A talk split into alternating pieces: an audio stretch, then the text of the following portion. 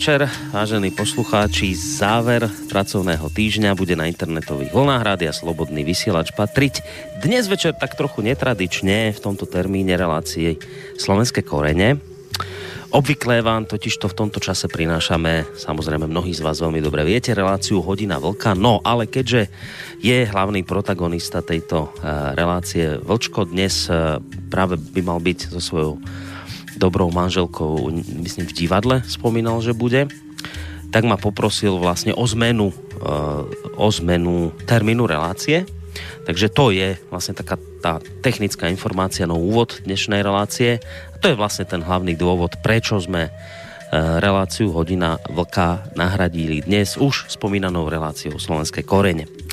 Ako iste, vážení poslucháči, viete, práve tento program, táto relácia, relácia Slovenské korene, je charakteristická tým, že sa v nej venujeme, ako by som to povedal, možno takým širším témam v rámci rozsiahlejších cyklov. No a ak si dobre spomínam, uh, myslím, že to bolo vlastne na začiatku tohto roka, uh, alebo od začiatku tohto roka vysí nad každou jednou reláciou slovenskej korene vážna otázka v rámci spomínaného cyklu a síce, aké časy to žijeme. V tejto chvíli, keď túto reláciu vysielame, sa vám samozrejme prihovárame v podstate tesne potom, ako sa nie len na Slovensku, aj v zahraničí, ale samozrejme prevažne, predovšetkým na Slovensku skončili masové protesty s podtitulom Za lepšie Slovensko.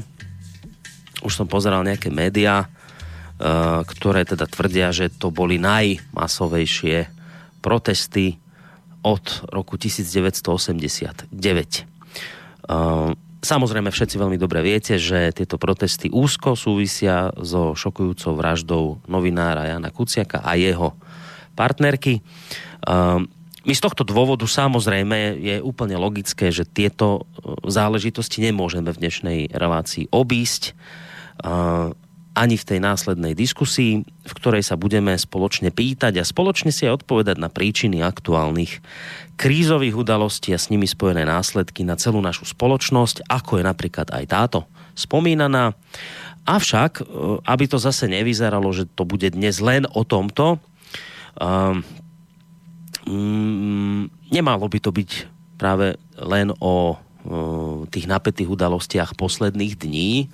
My práve možno v nadväznosti na tú predošlú reláciu, ak ste nás počúvali, by sme dnes večer možno mohli zaostriť e, tú našu pozornosť napríklad aj na to, čo formuje osobnosť e, našich detí, alebo kto a akým spôsobom formuje osobnosť e, našich detí a mládeže. No a to v konečnom dôsledku zase len raz vlastne bude súvisieť aj s tým aktuálnym dianím na Slovensku. E, takže vážení poslucháči, prajem vám v tejto chvíli z relácie Slovenské korene príjemný dobrý večer. No a s rovnakým pozdravom e, sa už v tejto chvíli obraciam e, k pravidelnému hostovi tejto relácie, ktorý v tejto chvíli už by mal byť na Skyblinke. Je ním William Hornáček, akademický maliar, predseda Združení slovenskej inteligencie Korene a Slovakia Plus. Dobrý večer vám prajeme. Dobrý večer, prajem z Bratislavy, všetko dobré. Ďakujeme pekne. No a dobrý večer samozrejme ešte raz aj vám, vážení poslucháči. Uh, odo mňa, teda od uh, Borisa Koroniho. Uh, vy viete, že táto relácia je kontaktná, ale môže byť, že možno práve tí z vás, ktorí ste si naše rádio našli len teraz niekedy v poslednej dobe, nemusíte vedieť, akými spôsobmi sa dá do tejto relácie dovolať. Jedna z možností je, že nám zatelefonujete na číslo 048 381 0101. Telefón som skontroloval, funguje, takže ak budete mať chuť, môžete telefonovať. Mail na ten nám môžete adresovať alebo písať na adresu studio zavináč slobodnyvysielac.sk No a potom je tam vlastne aj tá tretia možnosť e, zareagovať cez našu internetovú stránku, keď si kliknete na také zelené tlačítko otázka do štúdia. No, ono už z toho môjho krátkeho úvodu v podstate vyplynulo, že dnes pán Hornáček asi nebude nejak našou snahou obísť udalosti posledných dní. Konec koncov sú to udalosti a, a veci, ktoré dnes hýbu touto spoločnosťou. Ja to vlastne vidím aj na tom, že keď túto tému riešime, tak naozaj má to aj značný poslucháčský ohlas, pretože sú to naozaj momentálne veľmi silné témy a aj silné emócie, iste. Takže dnes e, určite sa tejto téme aj toho, čo sa dnes možno dialo, ale aj vôbec toho celého, čo sa predtým vyše týždňom spustilo. Iste sa tomuto venovať budeme. Mňa bude konec koncov zaujímať aj váš názor na toto všetko. Ale asi teda nebudeme nič meniť na tom zabehnutom systéme, že túto reláciu začíname prehľadom udalostí z minulosti, teda no, my si to tak nazvali, že kalendárium. Takže asi začneme ten kalendárium dnes. Čo poviete opäť? No samozrejme súhlasím, čo sa osvedčilo, to si treba tradovať. Ale maličkú poznámku k tomu, že keď sme už tou náhradnou reláciou za hodinu vlka napadla, ma, napadla mi, taká, také trošku ako slovná hračka, že ako sa zdôrazním manipuláciou celého národa z Deutsche Volk stal ničiaci a vraždiaci Deutsche Wolf. Viete, o čom hovorím, určite všetci ste vzdelaní natoľko, aby ste vedeli, je to taká slovná hračka trošku, ale veľmi súvisí s dnešnou témou, pretože vytváranie obrazu nepriateľa a huckanie obrovských más, spôsobovanie davovej psychózy a následných reakcií, o tom samozrejme budeme sa rozprávať ešte hlbšie, má hlboké korene, je to osvedčená praktika, ktorá sa osvedčila v Afrike, rovnako ako v Amerike, rovnako ako v Európe. A aby sme si dali veľký pozor na to, či skutočne z toho folku, z toho národa, aby sme neurobili hryzúceho a ničiaceho, vraždiaceho vlka, ako sa to podarilo v úvodzovkách Nemcom. No to len ako taká poznámka. No a môžeme sa hneď vrátiť, teda nie že vrátiť, ale dostať začiatku našej relácie a vždycky tým tomu kalendári. Ako sme si povedali, budú to teda veci už nielen dnešného dňa, ale budem veľmi telegraficky, pretože viem a cítim, a vidíme to, cítime to, mm, vnímame to, že je veľmi hektická doba, takže budeme sa venovať skôr aktualitám, takže prejdem skôr tak telegraficky. Je to pomerne bohaté, ale som si vybral iba tie veci, ktoré sa, mm-hmm. ktoré sa aktuálne týkajú najmä teda nášho poučenia, ako som povedal, pretože jediným skutočným zmyslom e, dejín je, aby sme sa na nich poučili. No, 17. februára alebo 16. sme mali naposledy sa narodil, narodil Jozef Murgaš v roku 1864. Jozef Murgaš, keďže som mal reláciu aj smerom do českému publiku, trojhodinovú kontaktnú reláciu na slovensko-české vzťahy a najmä teda na príčiny e, rozdelenia Českej a Slovenskej federatívnej republiky, tak som aj o týchto veciach hovoril a rád by som sa teda k tomuto vyjadril.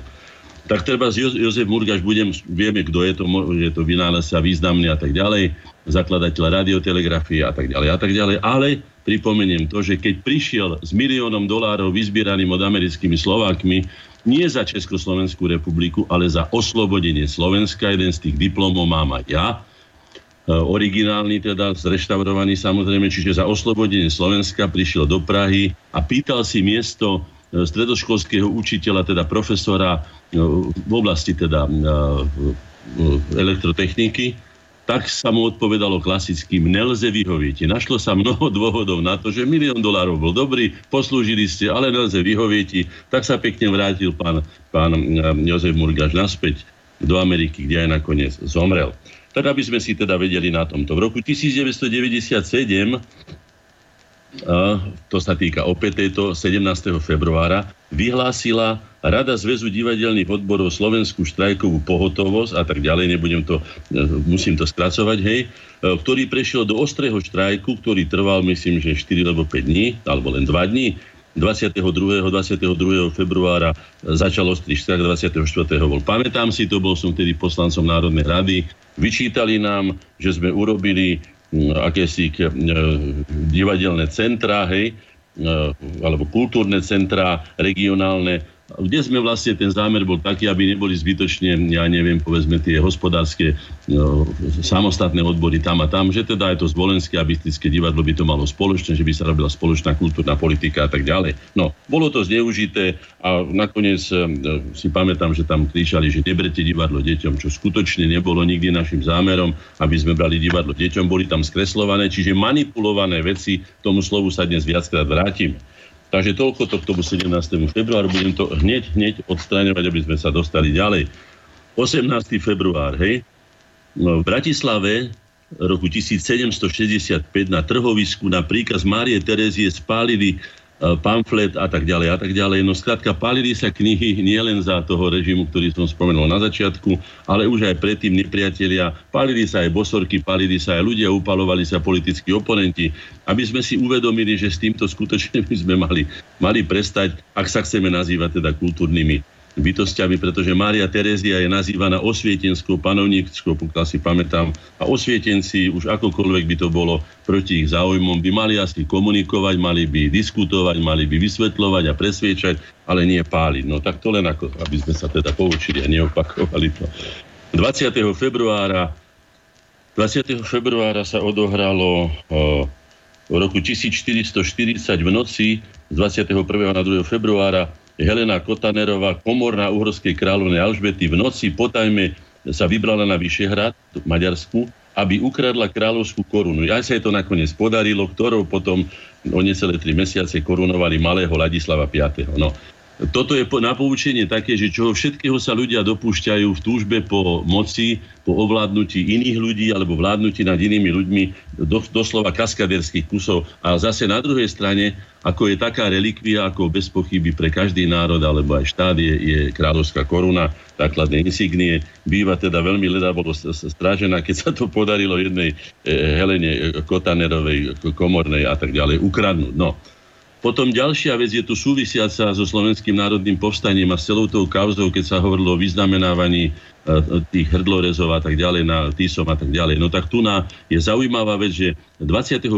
februára 1940 pri Melku v Rakúsku počas náletu spojeneckých vojsk, to znamená, že amerických, anglických a tak ďalej, na transport politických väzňov zahynul Ladislav Sára, rozhlasový hlasateľ, účastník protifašistického odbora. No v tomto prípade ako vidíte, zabili svojich vlastných prívržencov. Aj túto tvár má vojna, lebo vojna, ako keď sa rozpútajú skutočne vážne, znovu sa vraciam k tomu, čo sa udieva dneska, čo sa mieni gradovať, o čom sa vyhrážajú a tak ďalej. Pred nami máme presne nielen e, tzv. arabskú jar, ale predovšetkým e, susednú Ukrajinu, takže buďme veľmi, veľmi, ja potom prečítam, alebo dovolím si prečítať našu výzvu za rozvahu zákonu za spravodlivosť, aby sme teda aj my sa k tomu nejakým spôsobom e, vyjadrili, čo by sme teda odporúčali, nielen čo by sme chceli, čo by sme odporúčali a myslím, že podľa tých skúseností, ktoré tu budem hovoriť, že aj iní si to hádam aj oslovia. No, o, osvoja.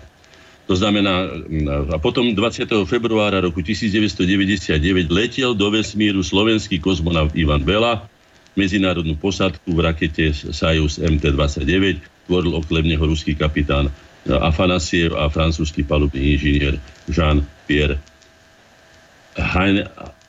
Hanerie. No, let sa úspešne dokončil, bol to náš, skutočne bolo to pre nás vyznamenanie, že slovenský kozmonát, keď vieme, že mnohé národy vôbec nemali vo vesmíre svojich ľudí.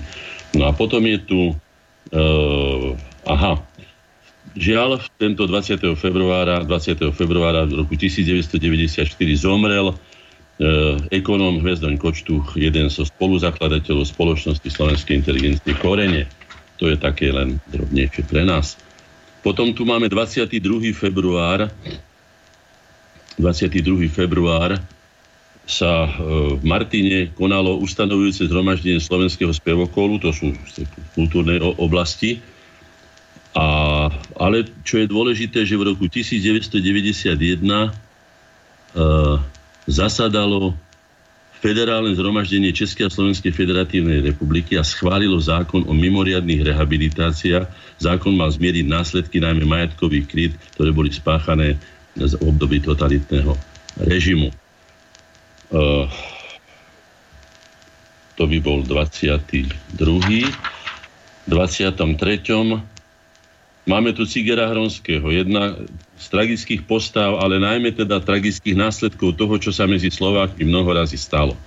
Bola to obeď ideologickej nenávisti. Za slovenského štátu dosiahla Matica vynikajúce a významné úspechy. E, založila sa Slovenská akadémia vieda umení. Matica skutočne rozkvítala, vydávali sa knihy, kultúrny život prekvítal a tak ďalej. A Jozef Siger Hronský patril tým hlavným, bol správcom Matice Slovenskej. No a po vojne keď nastal iný režim, nič iné sa nestalo, nevymenil sa ani národ, ani sa nič neudialo, nastal iný režim, tak potom sa navzájom teda títo Slováci doslova kraglovali, rozohnali celú generáciu aj veľmi inteligentných a veľmi potrebných ľudí, aj pre budúci režim prípadný, vyhnali, tak ja by som si prial a odporúčal by som, tak som sa správal aj v Národnej rade Slovenskej republiky, e, keď sa hlasovalo o zákone o protikomunistickom odboji, povedal som to, na čom trvám a to, čo celý môj tento, tento verejný politický život robím už nikdy nebudem ja osobne kopať zákopy medzi Slovákmi, tými a onými. Či sú to katolíci, evanielici, východniari, západniari, lebo inonázoroví ľudia a tak ďalej. To nebudem nikdy robiť. Slovenská inteligencia vždy presadzovala dialog, rozumné riešenia a tak ďalej. E, potom je tu 24. február 1887 začala alebo odviezli na dolnú zem zo Slovenska 170 detí. Je tam známa tá, tá organizácia FEMKE, ktorá sa o toto, o toto zapríčinila, alebo toto zavinila, kde sa zobrali deti slovenským rodičom, aby zaplnili teda e, to, čo tam zostalo potom po tých tureckých výbojoch a tak ďalej, tak ich tam brali, ale veľmi kruto sa k tým správali, k týmto deťom, takže mnohé po protestoch teda sa vrátili aj domov. Viete si predstaviť deti 10, 12 alebo možno 8, 10 ročné, neviem si to ani ja predstaviť, čo, čo to bola za hrvoza, ale patrilo tiež tým maďarizačným praktikám, ktorým by sme sa mali vyhnúť aj my, voči to, komukoľvek to má povedzme iný názor, či inú národnosť alebo a tak ďalej. Potom je tu veľmi zaujímavý a exponovaný dátum, a to je 25. február, ktorý sa zapísal do dejín ako víťazný február. Teraz o tom prebieha významná, významná diskusia rôzna, samozrejme inak to vidia možno Česi, inak to vidia lavičiari, inak to vidia pravičiari, no v každom prípade treba povedať, že bol nastolený e, totalitný režim, ktorý sa s nikým, ako sa hovorí, nebabral, ani sa s nikým nediskutoval, nasadil svoje podmienky a bol to svojím spôsobom teda persekučný režim a treba si dávať tiež pozor, pretože aj dnes je totalita rôznych formách, hoci sa to nazýva demokracia, Napríklad aj v, v tom, čo sme hovorili mnoho razy, čo sa týka mass médií, že sa už ľudia dostávajú k takému obrovskému vplyvu jednotlivci, ktorí vlastnia celé, celý systém novín, alebo ja neviem, rozhlasových či televíznych staní, že majú taký obrovský vplyv, že možno hovoriť aj o totalite médií napríklad, ktorá sa veľmi, veľmi často zneužíva e, napríklad aj v takýchto krízových obdobiach, ktoré, ktoré prežívame. V roku 1948 prezident Edvard Bežeš prijal demisiu ministrov. No, Pán prezident Beneš, nebudem to teraz rozširovať, povedali sme si, že budeme sa venovať skôr súčasnosti. Dobre, nebudem tomu hovoriť žiaden komentár. Potom 26. február e, panovnička Mária Terézia v roku 1752 povolila lotériu. E, pri tom všetky je práva aj prevádzkovať dostal nejaký Talian Otavio Conte di Cataldi, aj to je veľmi zaujímavé, že osvietenský, ja som to nazval osvietenským hazardom. Ja si myslím, že už keď je tá spoločnosť osvietená, že by mala tých ľudí skutočne dvíhať k vyššej kultúrnej úrovni a hazard rozhodne k tomu nepatrí. Dneska som sa prešiel po Bratislave a som si všimol, že v Bratislave je z môjho hľadiska až neuveriteľné množstvo kasín a, a hazardných takých tých, neviem ako by som to všelijak, brlohov, nazvem to rovno ako brlohy, a viem, aké sú následky e, z tých ľudí, ktorí podľahnú gamblerstvu, že to skutočne postihne potom celú rodinu. Je to veľmi neosvietené, by som to tak nazval veľmi mierne. Rozhodne by som to nedovolil a rozhodne nie v hlavnom meste Slovenskej republiky. 26. E, februára roku 1991 federálne zhromaždenie Českej a Slovenskej federatívnej republiky prijalo zákon o podmienkach prevodu majetku štátu na iné osoby. Zákon číslo 92 z roku 91 zbierky sa stal um, legislatívnym rámcom pre tzv. veľkú privatizáciu. No, k tomu len maličkú poznámku. Nikdy som nebol za privatizáciu tohto typu. Pamätám si na Mečiarovo vyjadrenie, keď sme tomu oponovali, povedal, že Európska únia od nás žiada, aby sme do dvoch rokov, do dvoch rokov sprivatizovali. Ja som povedal, čo sa robí rýchlo, vždycky sa robí zle, tam sa robia obrovské chyby, nespravodlivosti, to sa skutočne stalo nevraživosť, ktorá tam nastala, ľudia cítia krivdu, ale čo sa stalo najhoršie pri tzv. veľkej privatizácii, ale aj pri ostatných druhoch privatizácie.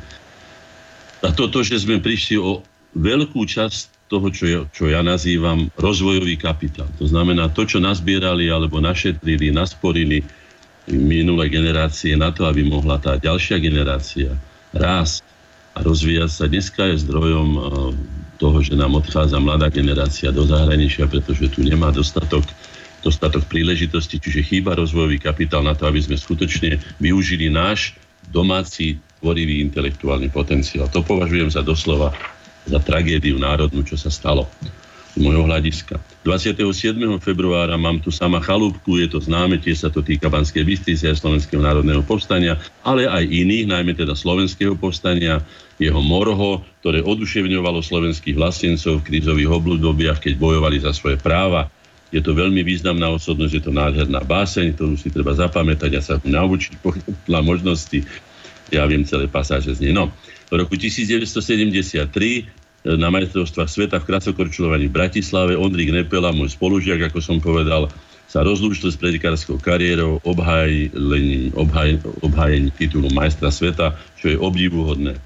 Zaplatil za to to, čo som už povedal, s celým svojim detstvom. Od malička, od 6 rokov chodil, už o 5. stával a keď už my sme išli do školy, ako som to už povedal, on už bol unavený, utrápený, no, takže, ale obetoval celý svoj život a zabezpečil Slovensku jedno, jedno nádherné miesto, sa týka ľadového, ľadových športov. Potom tu je Ludovít Fula, ktorý sa narodil 27. februára. Ludovít Fula je dôkazom toho, že aj menej početný národ, ako sú Slováci, môže mať doslova svetového umelca, kto pozná ľudovitové fulové obrazy, ale napríklad e, mimoriadne nádherné, doslova nádherné ilustrácie slovenských ľudových rozprávok, ktoré sa prihovárajú deťom všetkých generácií, odkedy vznikli. A ja si myslím, že spolu s ilustráciami e, Martina Benku a aj Ludovit Fula, že sú to neprekonateľné ilustrácie. Nie preto, že by aj iní umelci nemohli byť veľkí a nakoniec svet sa nekončí, ale preto, že oni k tým ľudovým rozprávkam, oni, ktorí pochádzali ešte z toho ľudového živla, z ktorého vznikli tie, tie slovenské ľudové, ho pochopili a vyjadrili ho geniálnym, doslova v tomto prípade sa to slovo môže použiť geniálnym spôsobom. Ďakujeme pánovi Ludovítovi Fulovi, zanechal nám skutočne nádherný poklad nášho národného dedictva. 28. februára 1302 daroval uhorský kráľ Ladislav V. Matúšovi Čákovi Nitrianskú, Komárňanskú a Trenčianskú stolicu. Teda nie stoličku, že by mu dal tri stoličky, ale dal mu rovno stolice aj so všetkými dušičkami, ktoré tam boli aj s tým, že potom sa správal ako pán Váhu a Tatia náležito. Inak treba povedať, že Matúščák Trenčianský nebol slovenským veľmožom, nič nemá spoločné so slovenským národno-emancipačným, ako bol často v romantických obdobiach spomínaný, zápasom nemá. Dokonca nám spôsobil obrovské škody, napríklad tým, že myslím, že dva razy vypálil Nitru, ale najmä predovšetkým teda biskupský biskupský archív, kde sa stratili dokumenty, ktoré nám už budú navždy chýbať o našej starej e, histórii, na našej starobilosti. No, takže Matúš Čartrenčanský sa do slovenskej histórie nezapísal slávnymi písmenami. Ten istý deň sa narodil William Figuš Bystri. No, trošku sa pousmejem nad tým, pretože keď som bol na vojne v Čechách, v Plzni a v Šíbre, tak mi hovorili Figuši, William Figuš Bystry. Ty si William Figuš Bystry, tak ma, chceli ma prezývať, ale svojím spôsobom to nebola, myslím, prezývka, bolo to také, také veselé. No ale je to autor prvej, prvej slovenskej opery na slovenský námed opery Jetvan, čo sa týka opäť Banskej Bystrice, respektíve blízkeho podpolania. A potom ideme ďalej. Máme tu 29. február. Zaujímavé je to prestupný deň. Vieme, že sa len raz za 4 roky objavuje. A v tomto roku, roku 1920, dočasní národní zhromáždení odsúhlasilo Ústavu Československej republiky. Napriek tomu, že prvé riadne voľby sa konali až v apríli, toto bolo vo februári, hej, e, tak prijali text novej ústavy, ktorá vlastne vyhlásila unitárny československý štát, pretože Československo v roku 1918 vzniklo ako Česko pomlčka Slovensko. Na všetkých dokumentoch, aj medzinárodných dokumentoch je to písané ako Česko pomlčka Slovensko. To by ani nemohlo byť inak, pretože ešte stále žil Milan Rastislav Štefánik, ktorý zahynul až v roku 19. 4. mája. To je všeobecne známe. A potom si už robili s nami tí páni z Prahy, čo len už skutočne chceli. Takže toto si treba dobre zapamätať, že Česko, Slovenská republika, Česko pomlčka alebo spojovník z Veľkej e, Slovenská republika trvala od vyhlásenia 28. 28. októbra 1918 po po 29. február 1920, keď svojvoľne, skutočne bez zástupcov a súhlasu Slovákov, ktorí by sa mali k tomu vyjadriť, jednoducho premenovali štát na unitárnu Československú republiku. No a teraz sú tu dva veľmi významné dátumy, alebo dve veľmi také významné podľa môjho názoru, alebo zaujímavé. A to v roku 1950 podľa ščítania ľudu malo Slovensko 3 milióny 442 tisíc a tak ďalej a tak ďalej. A druhá je tu v roku 1960, čiže o 10 rokov, malo 4 milióny 174. Vyrátal som vám to, nemusíte sa trápiť. Rozdiel za tých 10 rokov bol prírastok 731 729 obyvateľov. Tiež by sme sa k tejto, tomuto postoju a k zodpovednosti, ktorú dospelí ľudia majú, aj voči svojim rodinám, aj voči národu, aj voči štátu, aby sme teda obhájili to územie, ktoré sa nazýva Slovensko, dnes Slovenská republika. Mali by sme si skutočne uvedomiť, že národ, ktorý nemá deti, vidíme to na celej Európe, alebo národy, alebo civilizácie, alebo kultúry, nemajú ani budúcnosť. To si treba uvedomiť, to je kondício sine qua non, to je podmienka, bez ktorej sa nedá. Preto som to pripomenul, je to veľmi dôležité. No a ešte 29. február v roku 1920 operným dielom Berčicha Smetanu Hubička sa začala v Bratislave svoju činnosť, začalo Slovenské národné divadlo. Tomuto len takú malú poznámku, že vtedy tú hubičku tu na bolo, myslím, to bolo zájazdné východočeské divadlo z Rasa Králové, ktoré to tu od, odohralo túto, tento, túto bufo operu Beržicha Smetanu. A touto áriou z Hubičky chcel otvárať aj už dnes odstúpený e, minister Maďarič, chcel otvárať v roku 2007, myslím, že to bolo Slovenské národné divadlo Novostav. My sme vtedy zakročili spôsobom takým, že sme pán, pán inžinier Binder, pán Ladislav Ťažký, pán Ferdinand Klinda, Jozef Šimonovič, Eva Kristínová, Teodor Kryška, Roman Michelko a ja myslím, že som ich vypočítal skoro všetkých, čo sme boli. Sme trvali na tom, že nás musí prijať, keď sme sa dozvedeli, že my potom, čo sa vtedy v roku 1920 sme skutočne nemali profesionálnych spevákov a treba povedať, poďakovať v poriadku bratom Čechom, vtedy ste nám pomohli, ale je neopodstatnené, aby my sme po toľkých rokoch, keď sme vytvorili speváckú školu, ktorá skutočne je, je, je preslávená po celom svete, aby sme my otvárali takto. Tak sme potom presadili u pána Maďariča s pohrozením, že ak to nebude tak, tak potom vyjdeme aj my s protestnými, s protestnými transparentami pri otvorení a dáme najavo, že nesúhlasíme a nakoniec sa otváralo Slovenské národné divadlo, hoci na pozvánke bolo stále napísané Ária z Hubičky, otváralo sa staroslovenským očenáčom, ktorý určite všetci poznáte, to nádherná chorálna skladba. A ešte 29. februára roku 1900, to som už čítal, v poriadku, ideme ďalej, 2. marec, zabúdame na mnohé veci a pripomeniem aspoň toľko, že keď niekto rozpráva o tom, že bolo by dobre obnoviť Rakúsko-Uhorsko alebo aj Uhorsko a že prečo nie, veď sme mali tam Jadranské more a neviem, čo všetko pripomínajú. No my sme nemali Jadranské more, to mali tí, čo vládli. My sme mali tak akurát hrzavú motiku a ťažkú robotu a tak ďalej. Slováci. Takže zabúdame na to, že v roku 1872. marca uh, vládna väčšina uhorského parlamentu zamietla návrh Viliama Pavliniho Tóta na to, aby Matica e, Slovenska dostávala 20 e, tisíc zlatých ročne, tak ako iné, nie že iné, ale tak ako rovnako ako maďarské spolky, ktoré to dostáva. Hej. Tam bola jasná diskriminácia. A potom roku 1875, 2. marca, e, e, král František Jozef I vymenoval novú uhorskú vládu na čele s Bélom Beckheimom, Beckheimom ministrom vnútra sa stal Koloman vláda zostrila politiku voči nemaďarom, teda diskriminačnú politiku. Treba si to uvedomiť, že vlastný štát je skutočne ideálnym prostredím na to, aby sme mohli sa rozvíjať ako národ a samozrejme odovzdať tie veci, ktoré my vytvoríme potom aj do svetovej pokladnice ľudstva, čo je pochopiteľné. Nie je to len pre nás, slobodné národy môžu sa predsa lepšie rozvíjať ako tie, ktoré sú nejakým spôsobom ujarmené. 3. marca Národné zhromaždenie čiže schválilo zákon na ochranu republiky. Tento povestný zákon z roku 1923. 3. marca sa stal doslova sekerov na slovenských národovcov. Samozrejme bol predovšetkým na ochranu pána, pána Tatička Masaryka, pretože tu je napísané, že kto len si dovolil nejakým prejavom, to znamená, že, že posunkom alebo nadávkou pred dvoma a viac osobami dostával vysoké tresty väzenia, ale zákon bol predovšetkým namierený proti stúpajúcemu alebo silnejúcemu autonomistickému hnutiu na Slovensku pod vplyvom neho noviny e, Slovenskej ľudovej strany Slovák zmenili svoj pôvodný titul, ktorý bol za Boha, za národ a za štát, skrátili iba za Boha a za národ, pretože ten štát sa skutočne ku ním prestal správa tak, ako keby sme boli rovnoprávni občania. Ďalšia vec je tu z 3. marca 1990. E, ešte spomeniem pána Remeka, myslím, že si to zaslúži a je to zaujímavé tiež na poučenie. V roku 1979 z vesmírneho strediska Bajkonur vypustili kozmickú Sojus 28 a tak ďalej.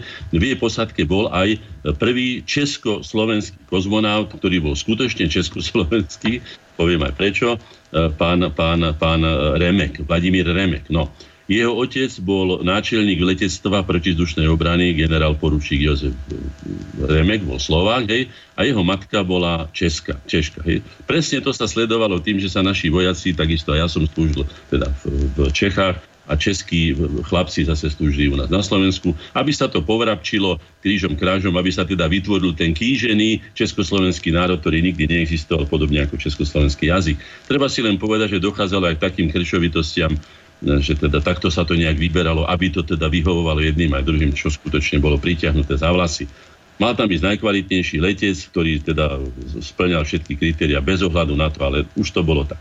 A v roku 1993. marca vznikla Slovenská národná strana, o ktorej sa radšej vyjadrím nie vlastnými slovami, to by bolo nadlhšie, ale to, čo je písané ako už v dejinách, jej prvým predsedom sa stal víťaz Oslav Moric, okrem iného bol členom e, Koreňov, takisto aj víťaz Oslav Moric spolu s mnohými ďalšími, e, Andelom a tak ďalej. Takže sme vtedy mohli tvoriť tie národné sily, ktoré potom presazovali tú záverečnú etapu slovenského emancipačného zápasu. Aj keď sa jej predstavitelia hlásili teda ku kontinuite so Slovenskou národnou stranou, ktorú kedysi, kedysi viedol jeden z excelentných slovenských politikov, doslova by som to nazval šlachtic slovenskej politiky a publicistiky, Martin Rázus, tak tu píšu, to som už ja vložil toto, že teda e, s jej morálnym kreditom a duchovným rozmerom i smerovaním značne zaostáva, teda za, za tou pôvodnou. Hej. Stala sa však trvalou súčasťou slovenskej politiky, svoj najväčší volebný úspech dosiahla hneď v prvých voľbách roku 1990 a ja už len toľko dodám, že sa skutočne levým podielom podielala na tom, aby slovenský národ znovu získal slobodu a zvrchovanie mohlo rozhodať o svojich veciach. To je zásluha. Tie ostatné veci, nakoniec to poznáte, prežívali ste to s nami. No, je tu napísané tiež, že persekúcie Slovákov za prvé svetové vojny, to nebudem čítať, ale len si treba povedať, že sprievodné následky pre národ, ktorý nemá vlastný štát, sú katastrofálne. Už som to hovoril viackrát, ale zopakujem, že keď si pozriete pamätníky z prvej a druhej svetovej vojny po Slovensku, inak by si to zaslúžilo podľa mňa samostatnú publikáciu, treba si uvedomiť, že v prvej svetovej vojne sme mali nepomerne väčšie straty ako v druhej svetovej vojne, keď sme vlastný štát mali. Už čo sme museli robiť? To sme museli robiť, konali sme vždy pod nátlakom, aj v súčasnosti konáme pod nátlakom, to môžeme o tom niekedy inokedy rozprávať, je dôkazové viacej, ale predsa len ten štát má väčšiu možnosť, nepomerne väčšiu možnosť uchrániť svojich obyvateľov, svoj národ, ktorý ho tvorí, štátotvorný národ lepšie ako akékoľvek iné zoskupenia. 4. marca tu mám vyťahnuť v Hontianskej stolici v roku 1806 ako prvá na Slovensku sa Hontianská stolica rozhodla zaviesť úradovanie v maďarskom jazyku v roku 1806. To je skutočne, hej. Vo všetkých odvetiach, hoci tam boli dve tretiny obyvateľov Slovákov a Maďarčinu vôbec nepoznali, nevedeli, tak jednoducho stoliční páni rozhodli tak, že v Hontianskej stolici teda sa bude hovoriť po maďarsky. To je tiež jedna z tých, z tých, z tých nátlakových akcií.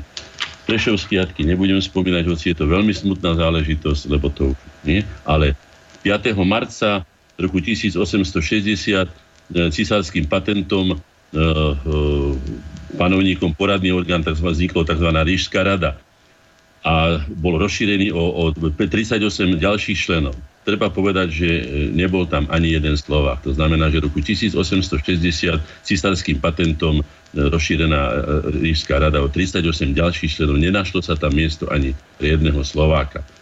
Zase si treba uvedomiť, akú veľkú hodnotu má vlastný štát pre národ. V roku 1946, 5. marca, To je celosvetová záležitosť, ale dotkla sa nás bezprostredne, pretože my sme boli za tým ostatným drotom takisto ako tí druhí. V 46. roku prejavom bývalého britského premiéra Winstona Churchilla začala tzv. studená vojna, ktorá, ako to cítime, pokračuje aj dnes s väčšími, menšími prestávkami a treba si uvedomiť, že tá konfrontácia politikov, ktorá existuje, vlastne je sústavným vojnovým stavom. Či sa on vedie zbraňami, ako teda v konečnej fáze, alebo sa vedie ekonomicky, politicky, ideologicky či inak. A mali by sme byť na to pripravení, že život nie je prechádzka rúžovou záhradou a mali by sme byť pripravení aj na to, že hoci sa hovorí, to je tiež by som citoval e, ministra Churchilla, štáty nemajú priateľov, štáty majú len záujmy. No, takže mali by sme sa snažiť presadzovať si svoje záujmy. 6. marca je tu zaujímavé meno, je to, sa to týka prezidentského paláca, ktorý sa nazýva Grasalkovičom palácom.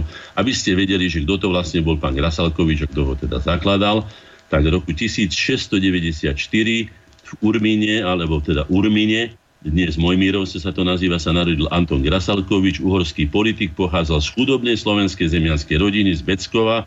Jeho otec sa volal Krasalkovich, pôsobil ako kráľovský právny zástupca, strážca koruny, tajný radca a tak ďalej a tak ďalej. E, zbohatol pri zreformovaní činnosti uhorskej komory a patril medzi najvýznamnejšie aristokratické ro, e, rody v Uhorsku. Tak aby sme vedeli, prečo sa to nazýva Krasalkovičov palát a že je to teda podľa slovenského šlachtického rodu. V roku 1777 6. marca uhorská kráľovná Mária Terezia nariadila presťahovať univerzitu z Trnavy do kráľovského paláca v Údine. No bola to pre nás strata, nemusíme si hovoriť. Trnava bola dlhé roky centrom univerzity. 8. marca, 8. marec, prichystal som si tu niečo aj z Wikipédie, ale skutočne len veľmi stručne. Vieme veľmi dobre, že sa všeobecne teda za mojej mladosti aj za môjho života a zrejme aj dnes oslavoval Medzinárodný deň žien uh, eh, MDŽ. Prečo to je 8. marca, teda hovorí sa o tom, alebo sa o tom píše, že medzinárodne uznávaný sviatok ustanovený OSN k výročiu štrajku 40 tisíc newyorských krajčírok v roku 1908, ktoré bojovali za zrušenie 10-hodinového pracovného času proti nízkym zdám a tak ďalej zlým pracovným podmienkam. Od roku 1975 bol pripomínaný ako Deň medzinárodnej solidarity žien za rovnoprávnosť, spravodlivosť, mier a rozvoj ale čo sa týka Slovenska, prvý sviatok MDŽ sa v Československu konal v roku 1921, to už bol unitárny štát, a o rok neskôr nadobudol už masový charakter. Počas druhej svetovej vojny bol MDŽ zrušený. Poviem aj prečo. Za slovenského štátu, teda Sloven- Prvej Slovenskej republiky, sa oslavoval Deň Matiek, aj k tomu tu mám. Čiže toto je e, MDŽ a Dňu Matiek toľko, že Deň Matiek, teda sa už od antických čias e, oslavoval v tom zmysle ako uctievanie ženy matky ktorá bola samozrejme ako rodička detí, bola, bola základom každej spoločnosti. Ak existuje nejaký skutočne medzinárodný, opodstatenie medzinárodný sviatok, teda nie politicky nejakým spôsobom, či ideologicky teda e, presadzovaný, je to Deň Matiek. V ňom sa odkazuje skutočne tá jedinečnosť a nenahraditeľnosť matky ako takej a ten my máme v našom kalendári 13. mája.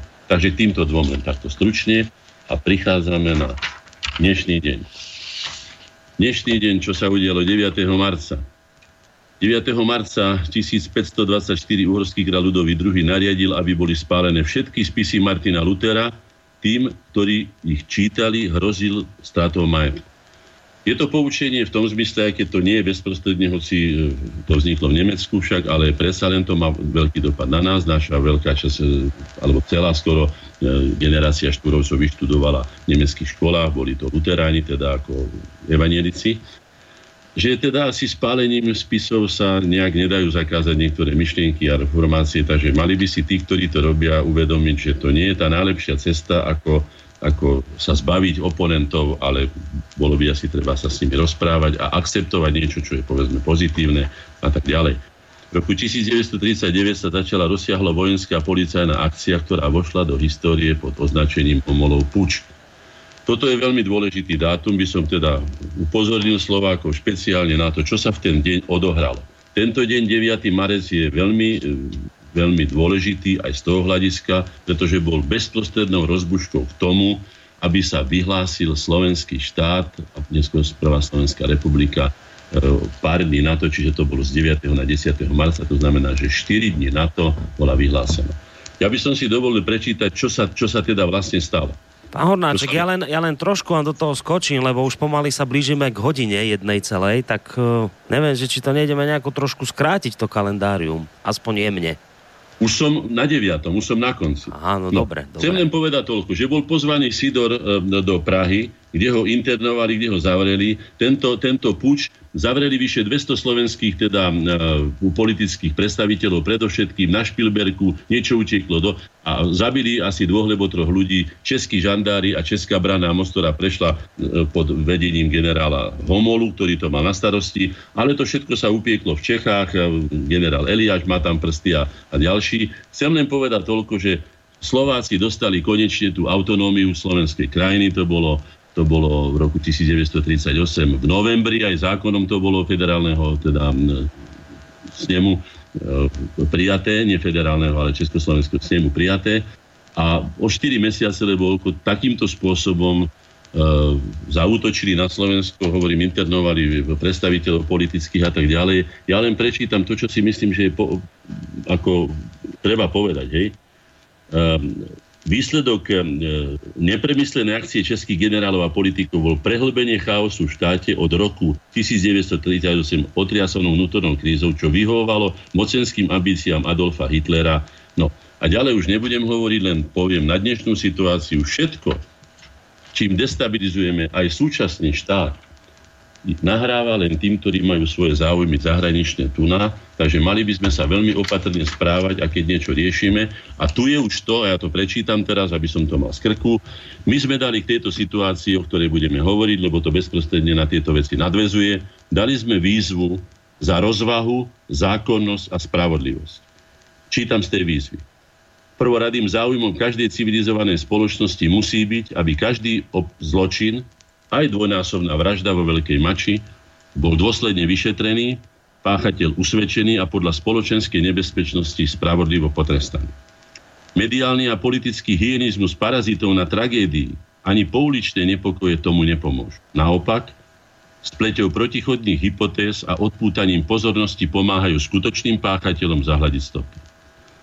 Všetko nasvedčuje tomu, že ich hlavnou úlohou je uskutočniť ďalší pokus o majdanizáciu pomerov na Slovensku, čo dôrazne odmietame. Aj požiadavky prezidenta Slovenskej republiky, ktoré sú nad rámec jeho ústavných právomocí v parlamentnom systéme, sú predčasné a neadekvátne. Vzhľadom na predpovedané aj chystané stupňovanie spoločenského napätia vyzývame všetkých občanov aj predstaviteľov Slovenskej republiky, aby s plnou zodpovednosťou rozvážne, ale neodkladne využili všetky zákonné prostriedky na zastavenie destabilizácie pomerov v našom štáte. Tragický osud rozvrátenej a krvovavou občianskou vojnou postihnutej súčasnej Ukrajiny nech je pre nás výstrahou. Z úctou životu každého človeka, však aj s úctou k životným záujmom celej spoločnosti zabráňme, aby tragédia dvoch ľudí, s doteraz neobjasneným motivom ich vraždy bola zneužitá ako zámienka na rozpútanie tragédie celého národa a štátu.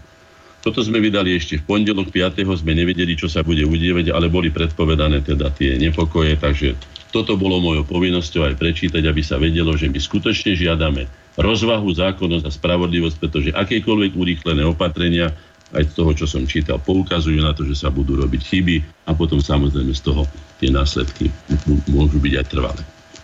Takže toľko. No, tak dnes sa to úctyhodne natiahlo, mali ste tam toho dosť. Dobre, nebudeme to nejak extra zdržiavať zbytočne, aby nám taká dobrá hodinka ostala vlastne na tie témy, ktoré som už e, v úvode tak trošku avizoval. Ideme si teraz zahrať, lebo to je jedna tiež z tradícií, že po kalendári ide pesnička no a po nej sa potom vlastne dostaneme k tým hlavným témam a ja to začnem práve jedným z mailov, ktorý mi prišiel od Henky z Kanady ešte vlastne pred samotnou reláciou, ale to až, až po pesničke.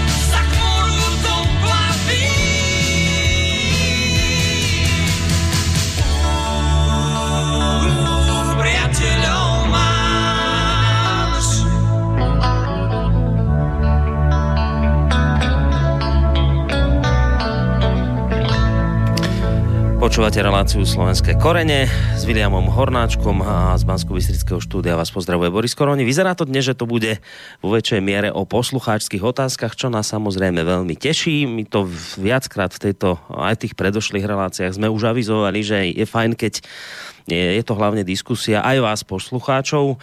Vidím, že už začínate využívať mailové možnosti na adrese studiozavináčslobodnyvysielac.sk takže samozrejme využívajte ich ďalej. Začneme hneď aj vašimi mailami samozrejme, ale ak budete mať chuť, môžete aj telefonicky na čísle 048 381 0101 alebo cez našu internetovú stránku. Ja som v tom úvode hovoril o tom, že my sme vlastne už od nového roka Čiže už to ťaháme vlastne 3 mesiace, ten uh, veľký cyklus, aké časy to žijeme. V čase, keď tento cyklus vznikal, sme samozrejme nemohli ani len tušiť, kam to vlastne celé nejakým spôsobom dospeje a aká aktuálna bude táto uh, otázka tohto veľkého cyklu, v ktorom vlastne už od toho januára sa spolu rozprávame o príčinách aktuálnych krízových udalostí a s nimi spojených následkov na celú našu spoločnosť a hlavne v tých posledných dieloch vlastne e, to celé tak prepájame nejak aj s mládežou, s deťmi, aký to má dopad na nich a kto sú vlastne tí ľudia, ktorí mládež a tú mladú mienku ovplyvňujú. E,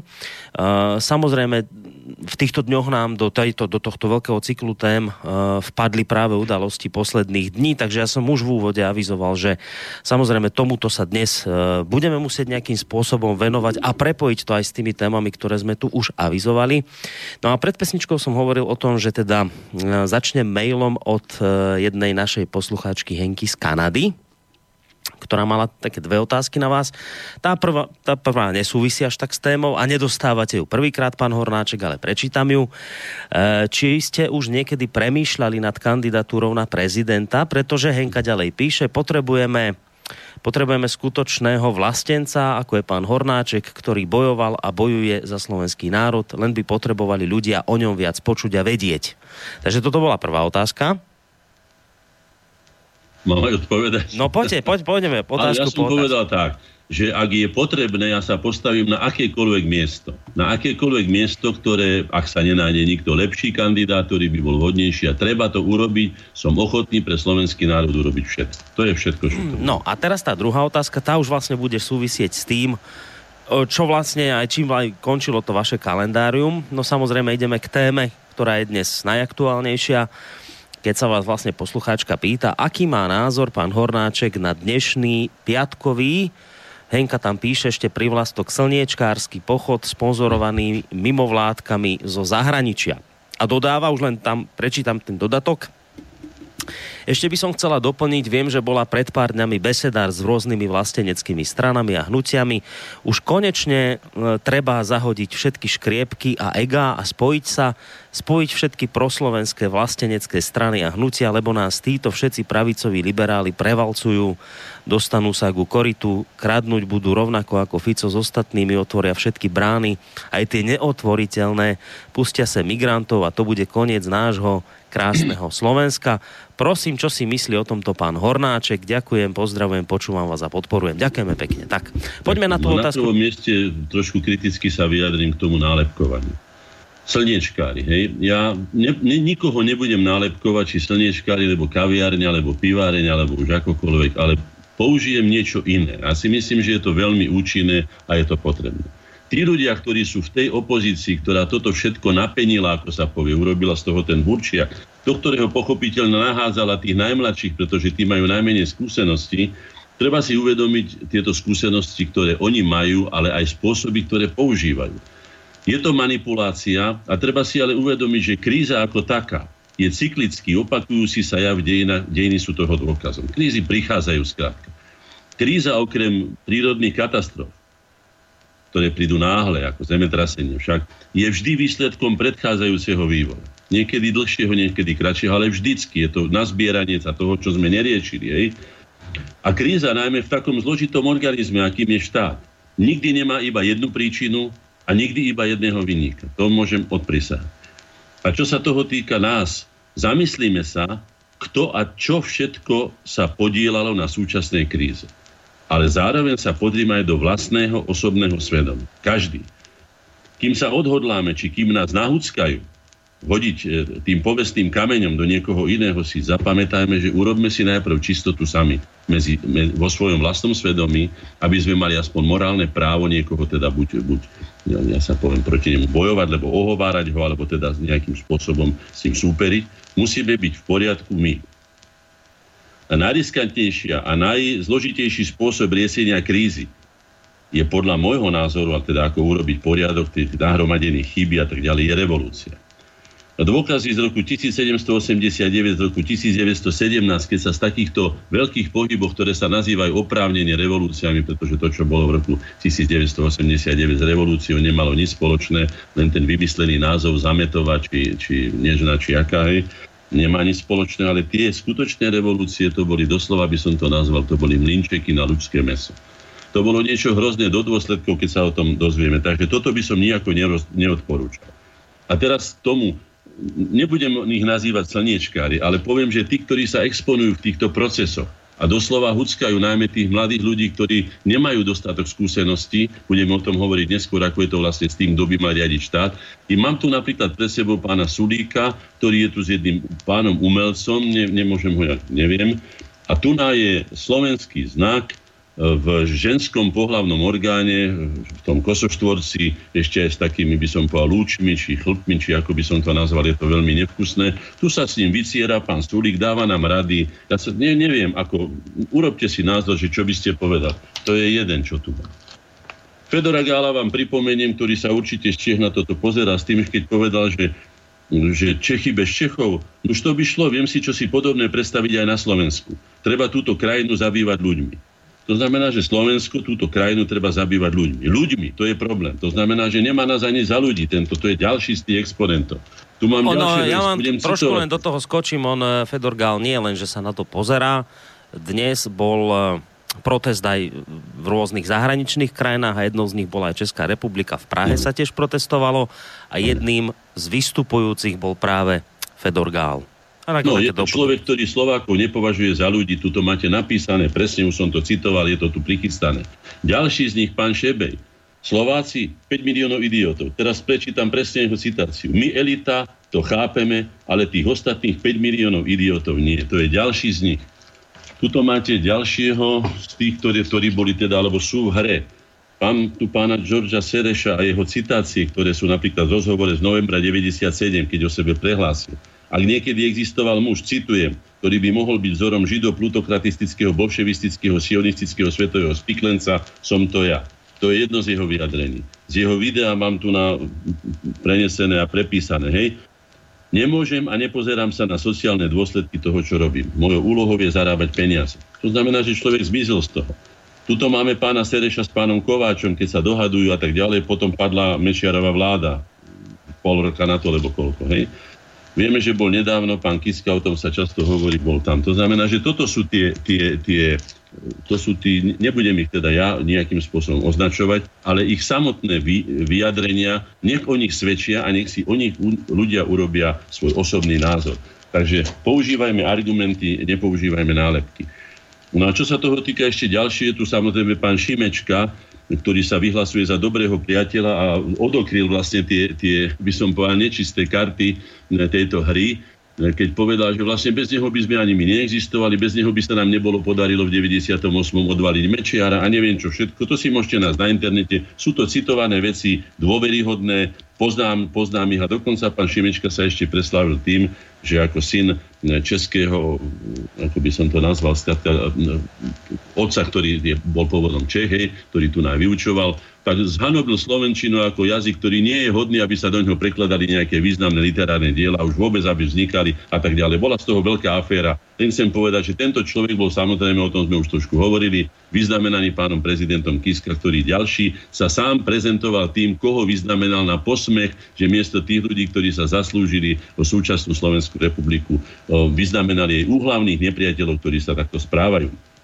A ešte jeden, jeden, myslím, citát, ktorý som si, je to výťah z jedného necenzurovaného, respektíve cenzurovaného rozhovoru so Serešom, kde hovorí, že musím povedať, citujem, že subverzia, teda podrývanie alebo rozvracanie, je veľká zábava. Najväčším umením boja je vôbec nebojovať, ale subverzovať, to znamená, že rozvracať všetko hodnotné, všetko, čo má cenu v nepriateľskej zemi, zničiť morálne hodnoty, náboženstvo, úctu k autoritám, predstaviteľom kultúrnych tradícií a tak ďalej. Tento spôsob zabávania sa na, na cudzom utrpení je myslím, že jedným z najvrhlejším spôsobom e, a najponižujúcejším z môjho hľadiska, aby sa takto ľudia ku sebe správali. Toto sú tí, tí, ten background, alebo ako by som, to je to podhubie toho všetkého, na čom sa pení tá vrstva neskúsených mladých ľudí, ktorí sa nechali na tieto veci nachytať. A keď som sa ich pýtal, lebo som bol nedávno aj v Bystrici, aj po ceste, aj vo vlaku, som využil tú možnosť, že chodia tam teda hodne študenti, tak sme sa porozprávali na tú tému. Nikto si nepraje, aby to, čo tu je, bolo ešte horšie a to cestou, ktorú to oni navrhujú, že už sa ani nehovorí o tom, čo skutočne tragédiou, že dvaja mladí ľudia e, boli takýmto spôsobom odstránení z tohto sveta, to je skutočne hrozné, ale to sa dostáva do druhého, tretieho, štvrtého plánu, pretože pani Nikolsonová na videu, ktoré si môžete všetci povedať, celkom jednoznačne zopakovala. Tu musí dôjsť proste k prevratu. Toto je nápad vlády. Tu, pre, tu proste musí dojsť prevratu. Mňa nezaujíma, čo hovorí majoritná čas, alebo čo hovoria.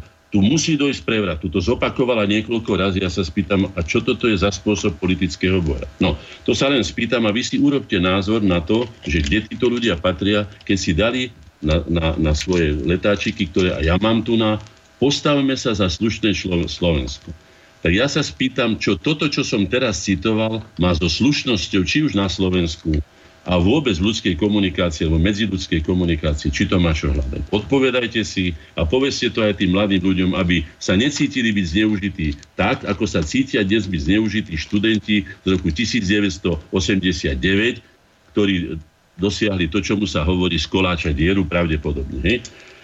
Takže toľko to ja mám k tomuto takýto svoj osobný názor. A ešte jednu vec musím povedať, pretože my sme sa niekoľkokrát ako združenie, ktoré je nadkonfesionálne a nadstranické, ako Korene Slovákia, pokúšali dostať na akademickú pôdu, ako ich starší kolegovia sme Združením inteligencie, predsa na univerzitách sa vychovala inteligencia, vždycky z nás o, odtiaľ doslova by som povedal, tak ako nelze vyhovieť toho Murgača, tak aj nám povedali, nelze vyhovieť, lenže po slovensky, skrátka, že oni sú apolitická pôda. Ako môže apolitická pôda dať študentom na piatkové pochody, ktoré boli rektorské voľby? Tam vlastne, a keď hovorím, že tí politickí predstaviteľi až do druhého či tretieho, alebo neviem ktorého plánu posunuli vlastne tú pietnosť, alebo tú, tú tragédiu, na ktorou sa tru, skutočne treba zamyslieť, že sa spoločnosti takéto veci odohrávajú. Treba to skutočne riešiť a zastaviť, kým je to. Ale oni idú riešiť pád vlády, hej. Takže toto si treba uvedomiť a dohromady. A tu vidíte podstatu toho, čo sa tu dneska odohráva. A potom sa môžeme venovať aj tým našim deťom, alebo to by sme sa mali venovať, pretože aj tí študenti sú naše deti. Už v mojom prípade určite, ja mám 68 rokov, to znamená, že to sú naše deti, skoro až by som povedal niektorí až vnúci. No, do... Treba sa zamyslieť s tým našim svedomím, čo som urobili sme skutočne všetko, aby tieto deti neboli také pomútené, ako sú. Alebo sa môžeme tiež spýtať.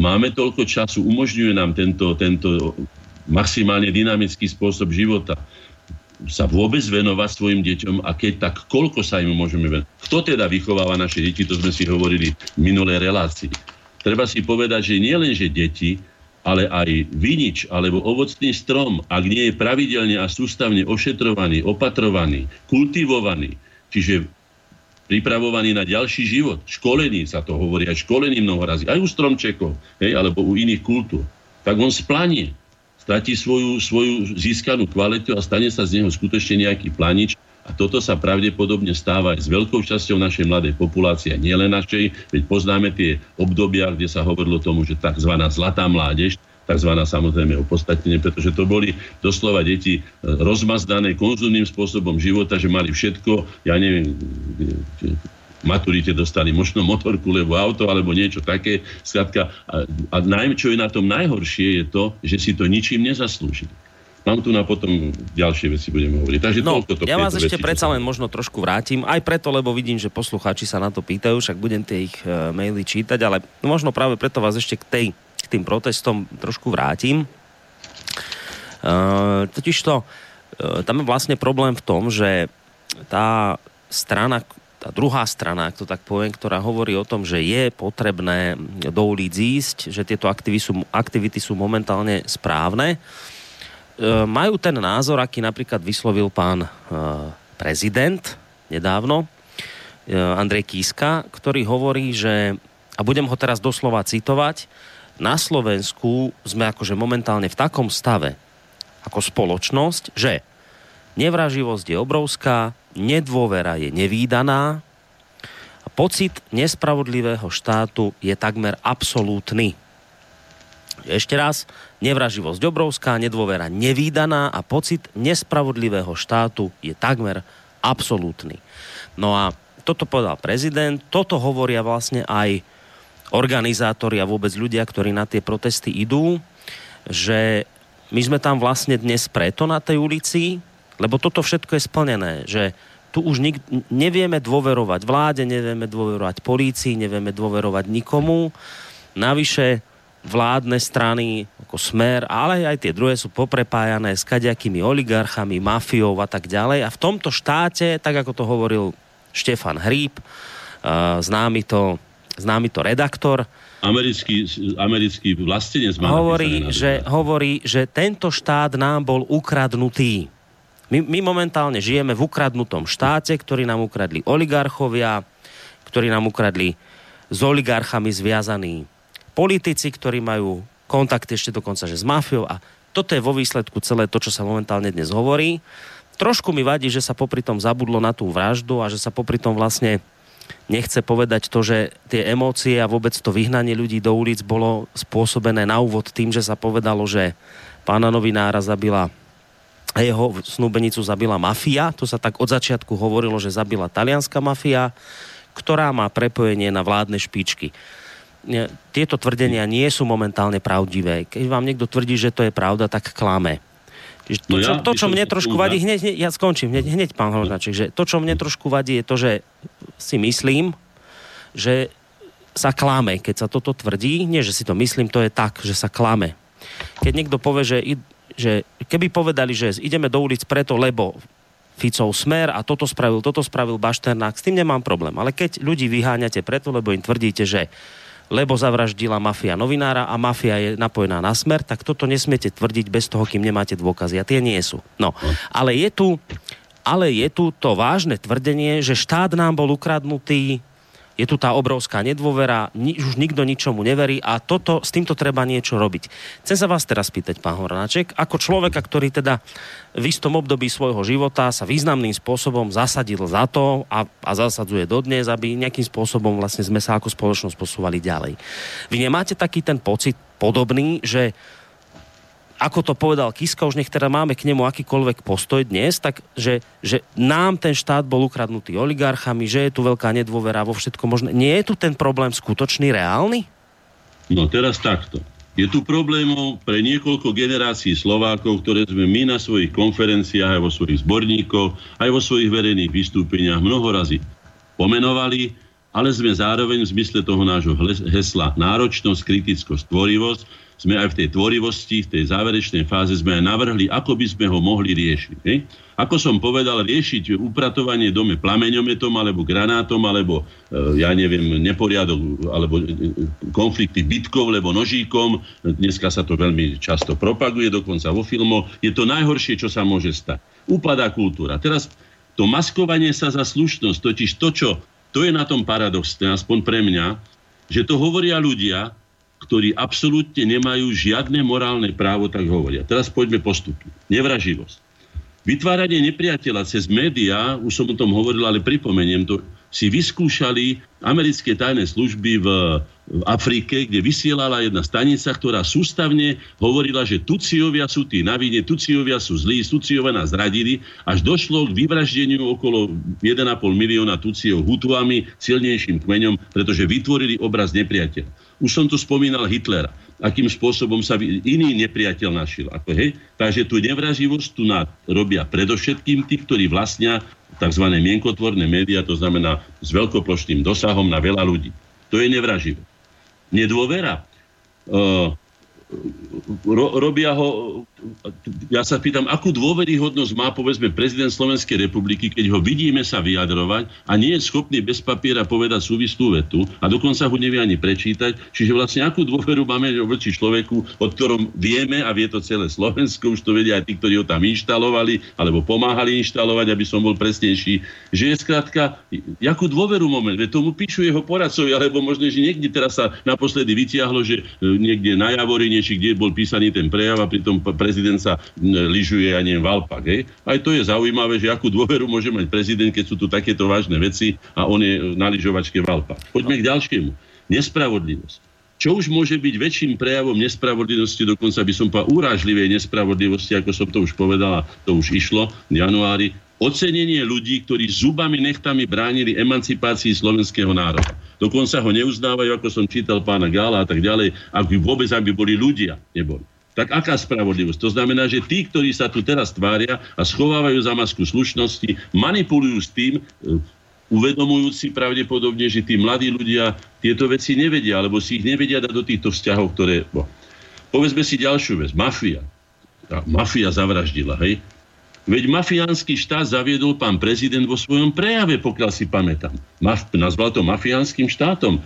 E, samozrejme, že aj Fico robí chyby, pretože keď Fico vyťahuje tu na fašizmus na Slovensku, tak si musí uvedomiť, že to padá na nás všetkých, pretože už spoza, ja neviem, rakúskych hraníc nás nikto nerozoznáva, kto je to Vilo Hornáček a kto je to Bela Buga. Povedzme len o, takto obrazne. Hej? To znamená, že máme všetci slovenský pak, sme občania Slovenskej republiky, jedným slovom povedané Slováci, sme štátni občania Slovenskej republiky a keď sme nazvaní e, mafiánskym štátom, alebo keď sa stále tu hovorí, že je tu fašizmus, ktorý ako keby razom z Bystrice zmizol s pánom Kotlebom, keď už nie je vo funkcii, už tam fašizmus nie je, neviem, kde sa asi vsiakli tí fašisti, ktorí tam boli, samozrejme, že podľa môjho názoru tam neboli. No, to znamená, a teraz hovorí hríb, ktorý má, však to si môžete všade nájsť, aj to hovorí otvorene má tam napísané vo svojom kancelárii, či ako by som to nazval, hej, na stene to má, som americký vlastenec. Ja sa pýtam, čo americký vlastenec tu narobí v mienkotvorných slovenských médiách. Veď Amerika má tiež svoje problémy, ak je skutočne úprimným americkým vlastencom, tak nech ide robiť poriadky tam, kde je skutočne všade treba robiť poriadky. Nikde nie je stav ideálny, že by nebol, nemohol byť lepší, aký momentálne je. Tak toľko k týmto veciam, to si treba uvedomiť a dať do súvislosti. A keby sme mali tú možnosť, aby sme mohli, ako sa hovorí, na tie ich slova, my povedať svoje argumenty. Veď, ale pán, nehnevajte sa, keď vy ste sa vyjadrili o nás, že vy ste elita a my nás je 5 miliónov idiotov, tak potom akým právom tento človek je predsedom, tuším, zahraničného výboru. Hovorím o pánovi Šebejovi, ktorý povie, že sa mu zdvíha žalúdok, keď vidí slovenský znak alebo počuje slovenskú hymnu. To všetko my poznáme, to prebehlo. Hmm. A ja sa, no ale teraz dostávame sa k tej veľmi dôležitej veci, že vlastne tá, tá neveľká skúsenosť tejto skupiny ľudí, a potom ďalšia vec, tá druhá skupina ľudí, to sú herci alebo umelci a tak ďalej, to bola tá, tá tzv. nežná revolúcia. Poprvé, som už to povedal, ale zopakujem to. Vždy si dávajte pozor na ľudí, ktorí sú odkázaní na potlesk. To sú dve skupiny ľudí predovšetkým. A to sú herci a to sú politici tieto dve skupiny skutočne bažia potom, aby mali popularitu. Jedni preto, aby teda im chodil niekto do divadla, lebo ja neviem, kupovali lísky na kina a druhý preto, aby mali hlasy, aby sa zase mohli udržať pri moci. Samozrejme, že aj iní, ale predovšetkým týmto. Takže pozor na tieto dve skupiny, ktoré keď sa dostanú, e, by som povedal, k možnosti manipulovať niekým, tak vždycky manipulujú tak, aby dostali oni potlesk a ich úplne im je zväčša jedno, aký to dopad bude mať na spoločnosť. A to, čo som povedal prvé tým mladým, že pochopiteľne viem, že Šebej sa vyjadril, že najlepšie by bolo dať volebné právo 16-ročným mladým ľuďom. Pripomeniem jednu vec, ktorá je veľmi dôležitá z biologického, ale aj zo sociologického hľadiska. Dochádza tu, ako vo väčšine spoločnosti, už aj v antike, že keď spoločnosť dosiahne určitú, určitý stav materiálneho blahobytu, tak dochádza k vážnej disproporcii medzi telesným vývojom človeka a jeho psychickým vývojom. Je známe, že dnes už povedzme dievčatá ako 11-ročné majú menzes. Moja mama mala 16-ročná menzes, pretože pochádzala z chudobnej oblasti Oravy, boli podvyživené tie deti a tak ďalej. Skladka dostávali neskôr. Hej? ale už zase mali za sebou veľký kus života, mali už odpovednú prácu, museli najprv ko, kozí pás alebo husí pás, museli sa o malé deti starať, museli tam hodiť seno, tam museli vodu doniesť, skladka, od, boli nejakým spôsobom pripravované na život.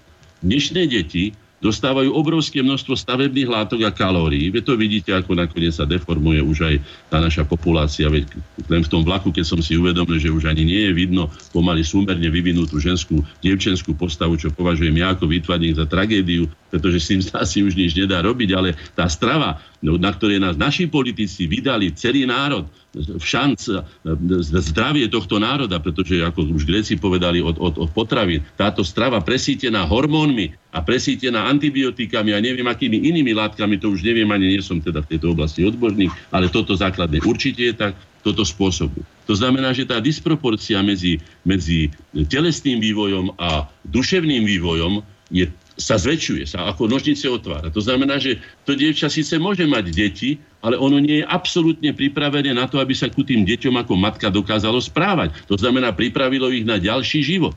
A preto si treba uvedomiť, že my by sme mali v tejto výchove všetci, to sa týka aj verejnoprávnych médií, to sa týka e, pedagogických zborov, to sa týka inštitúcií, to sa týka osobne rodičov každého, by sme mali skutočne dbať na výchovu tých detí, aby boli pripravení, aby sa nestávali tragédie, že deti, už ako hovorím, deti majú deti a potom nevedia, čo s tým majú robiť, majú skazené aj detstvo, pretože ho nemajú dopovedané, ak sa povie, lebo keď niekto tlačí kočiari v 14 rokoch, keď už to dieťa sa v prípade narodí, tak určite nemôže chodiť po zábavách a po diskotékách a tak ďalej.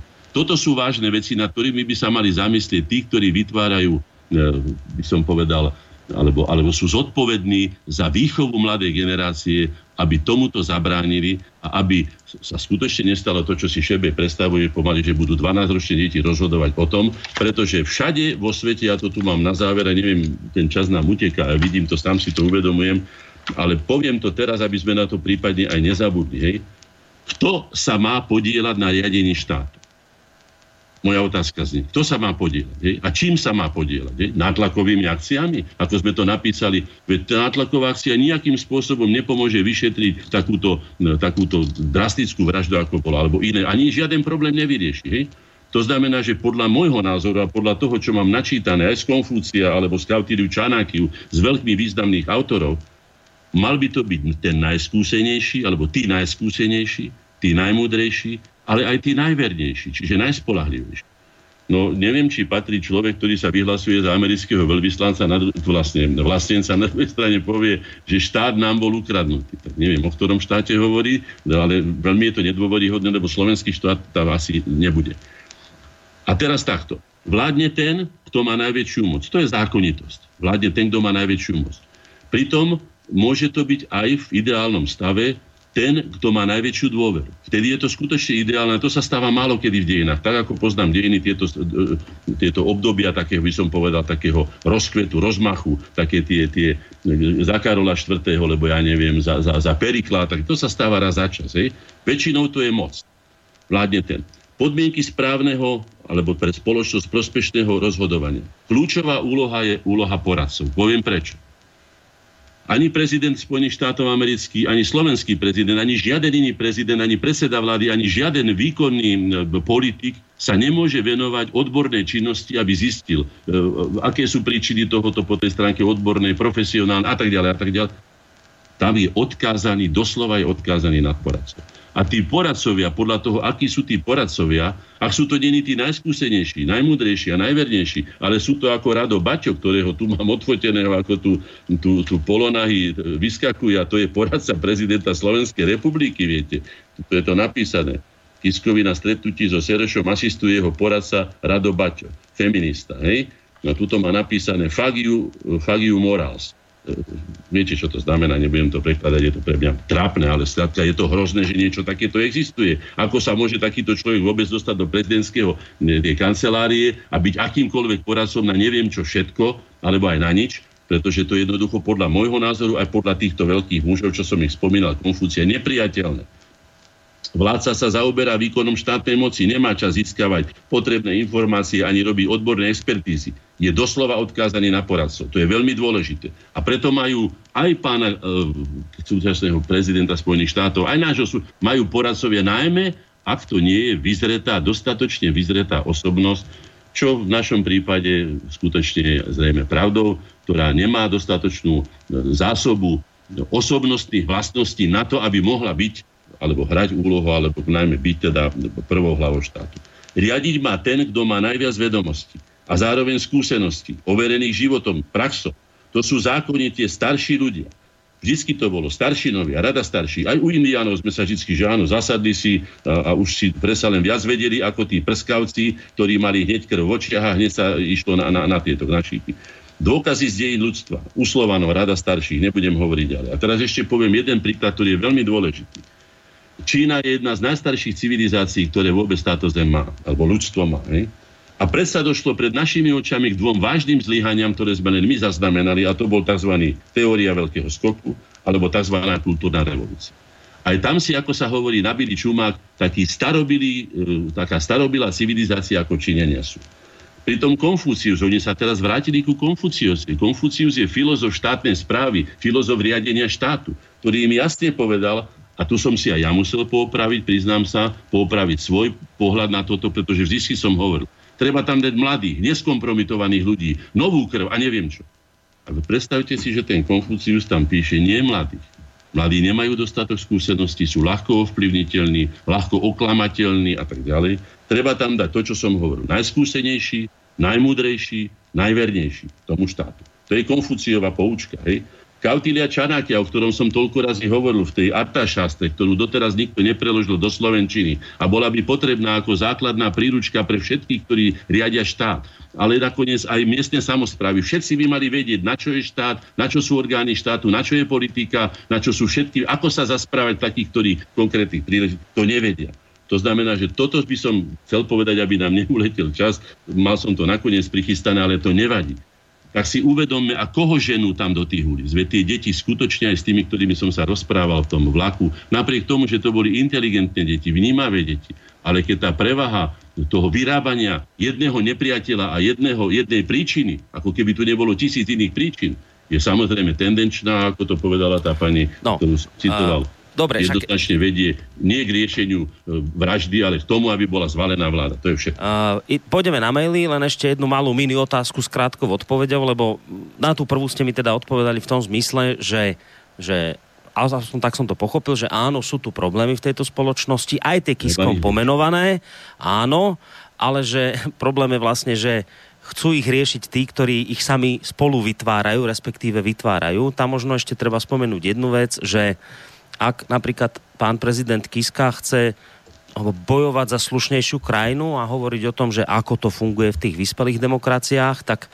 No nie krajinu, ale štát slušnejší pre tak, tak, tak v, v inom, v tom demokratickom vyspelom štáte by prezident s takým, s takým morálnym profilom, aký on má dnes, pán Kiska, práve pre tie daňové záležitosti, ktoré sú dokázané, ktoré sú dokázané, tak v inom tom v tom slušnom štáte by okamžite odišiel zo svojho postu. A to, raz, to neznamená, že obhajujem Fica, len hovorím, že ak pán prezident Kiska hovorí o slušnosti, tak by mal prvý ukázať slušné gesto a okamžite pre svoje daňové delikty opustiť tento post. Lebo tak sa to robí vo, v tých vyspelých demokraciách. Ale čo sa chcem spýtať je...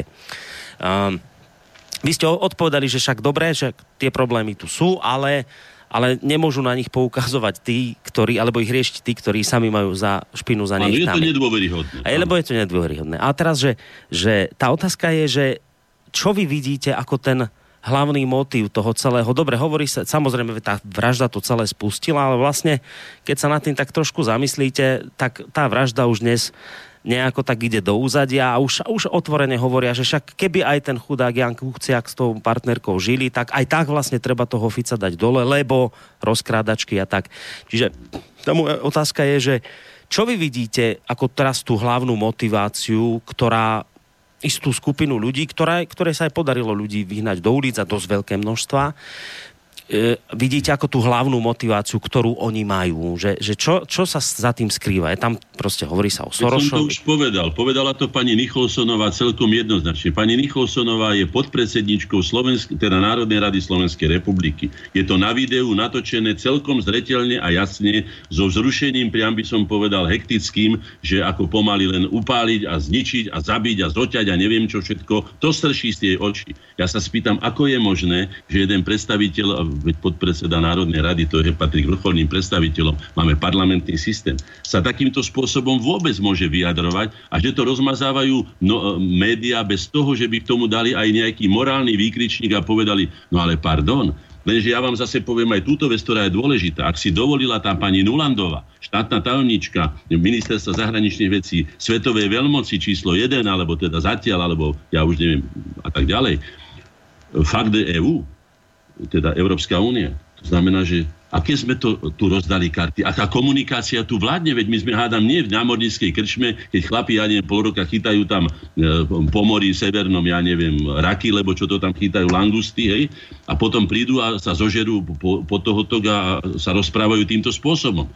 Ja im to neberiem. Ja viem, že aj na vojne sme mali hantírku, ktorú by som sa veľmi nechválil, ako to tam nejako fungovalo, ktorí ste boli na vojne, na vojne hej, že je to tak, hej, ale to rozhodne nepatrí do politickej e, komunikácie. To znamená, že títo ľudia, keď nie, keďže nie sú diskvalifikovaní ani verejnou mienkou, ani dokonca verejnoprávnymi médiami, tam sa to dostáva, sa to rozmazáva na tie deti, ktoré sú ako čistý papier. Tie deti považujem teda nielen celkom e, ako štvor, lebo 5-ročné, ale aj tie, aj oni vnímajú aj oni vnímajú veci, povedzme, to sme si už hovorili, že e, vlastne tá, tá, tá chrbtica alebo tá chorda základu ľudského charakteru sa vytvára do 5 rokov. Ale to dieťa už vníma, že keď ten otec nadáva materi alebo mater s nožom zakole osa, čo sa čím ďalej viacej stáva, to dieťa to kopíruje. A ono, keď sa to do tých 5 rokov sa to do ňoho vtlčie, dokonca, tuto mám celé, celé seriály, lebo to je veľmi dôležité povedať. Napríklad tu ide veľmi zaujímavý film, nie je zaujímavý, ale teda populárny film Matky rebelky. Hej? Tu, sú, tu je 5 žien, už podľa mňa okolo 40 povedzme, alebo možno aj starších, hej, ktoré sa hrajú na pubertiačky. Ja sa pýtam, ako môže matka rebelka e, vychovávať zodpovedne deti. To je film, ktorý je veľmi populárny, chodí tu. Tuto mám príklad športovej prostitúcie známeho e, Lensa Armstronga hej, ktorí spolu s tým aj Britom, Chrisom Frumom a tak ďalej a tak ďalej používali a sedemkrát vyhral, e, teraz sa naháňali ruskí športovci, vyhnali ich dokonca, zabránili používať, všetko to poznáte, symboly, hej, urobila sa z toho aféra a tak ďalej. Ale tento človek, akým, akým príkladom môže byť taký Armstrong, hej, sedemnásobý víťaz Tour de France, keď používal otvorenie, teda sa aj k tomu priznal nakoniec a, nič sa nestalo, akurát vrátil, ale tá sláva to všetko. To, tomu zostalo, hej. To znamená, že tu sú príklady, ktoré sú mediálne, mediálne propagované doslova, pretože to dieťa ešte nemá filter, alebo ten mladý človek, že čo je už hraničné, čo by sa nemalo, tu by mali byť skutočne zábrany a povedané, tak toto nie.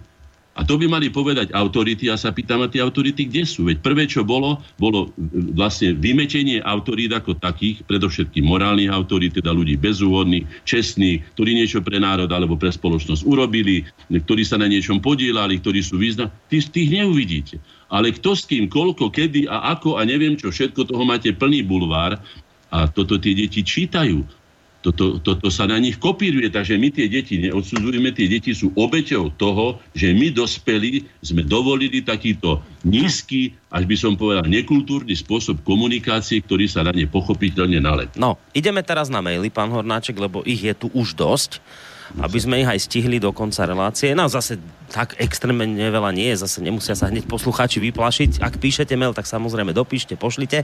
No, poďme naň. E- od Mareka. E, veľmi si vážim pána Hornáčka a mám v pamäti jeho výpočet osobností slovenského národa, ale myslím si, že našu uh, slovanskú podstatu môžeme slobodne šíriť len v spolupráci s ostatnými slovanskými národmi. Pamätám si na reláciu, keď bolo vytýkané pánovi Rostasovi, že že navštívil ruskú ambasádu a snažil sa vytvoriť silný mediálny dom slovenského typu, alebo slovanského typu tak. E, som toho názoru, že treba mediálne e, vyvážiť absurdnú situáciu, keď e, slovenská vláda sponzoruje Sorošovskú štvorku otvorenej spoločnosti a štvorku, svorku otvorenej spoločnosti a my cez RTVS platíme Havranov a im podobných. Dnes sa pán Havran premával v prvom rade na manifestácii v Košiciach a mladí ľudia, ktorých starí rodičia vyvraždili Židov na Slovensku s Havranom, kráčali spolu a tento názor im nevadil. Zároveň si myslím, že aj Slobodný vysielač by mal sústrediť proslovenský alternatívny názor pod svoju strechu, lebo v, jednom, v jednote je sila a vyzvať ľudí na masívnejšiu podporu. Moju podporu aj finančnú už máte a budem vás naďalej podporovať. Ďakujem. Chcete na tento mail reagovať, pán Vrnáček? Môžem na to reagovať, povedzme aj tým, že či Fico, lebo iný, alebo tamtý, to nie je také podstatné. Tu ide o to, že čo sa stalo a aký to má spoločenský dopad, alebo dokonca by som povedal, že v trestnom zákonníku je veľmi taká zaujímavá vec, ktorá je veľmi dôležitá, že, podľa, že sa ukladajú tresty podľa spoločenskej nebezpečnosti. Pýtal som sa tých mladých dievčat, čo sme sedeli v tom kúpe, o tom sme rozprávali, ale to nechcem hovoriť, ale chcem povedať, aby som to porovnal. Zlomená ruka je nebezpečná vec, hej, ale keď si vy sám zlomíte ruku, je to celkom iné, ako keď vy zlomíte niekomu ruku. Aby ste vedeli, čo je to spoločenská nebezpečnosť. Hej? Keď sa niekto zásamovraždí, alebo jak, to, to, to, to je, je to smutná vec, je bez pochyby, ale iná vec je zavraždiť druhého človeka. Tá spoločenská nebezpečnosť je podstatne iná. Čiže takto by sme sa mali na to dívať. Ja sa pýtam, koho má pán Fico e, vo, vo svojich aparátoch, keď tu mám pred sebou pani, e, pani, pani, pani, pani, riaditeľku odboru pre rodovú rovnosť a rovnosť príležitosti na ministerstve práce a sociálnych vecí, volá sa pani, bože, kde to je tu napísané, Pietruchov. Áno, Pietruchov. A pani Pietruchová, aj keď hovorí, že, že ona to nevymyslela, ale stotožňuje sa a cituje to s občianským rasizmom, ktorý hovorí o tom, že pána Trumpa, teda prezidenta Spojených štátov, zvolila bielý odpad ho zvolil. Ne? To je občianský rasizmus. To je tiež nálepkovanie, to, že to ona preberá a to používa, to znamená, že dáva to do obehu, nie? Veď ja keď od niekoho chytím chrípku a pokračujem v nej alebo niečo iné, to znamená, že dávam to do obehu, to znamená, že som spoluvinníkom. Pani Pietruchová je vo vysokej štátnej funkcii, tak potom čo sa čuduje?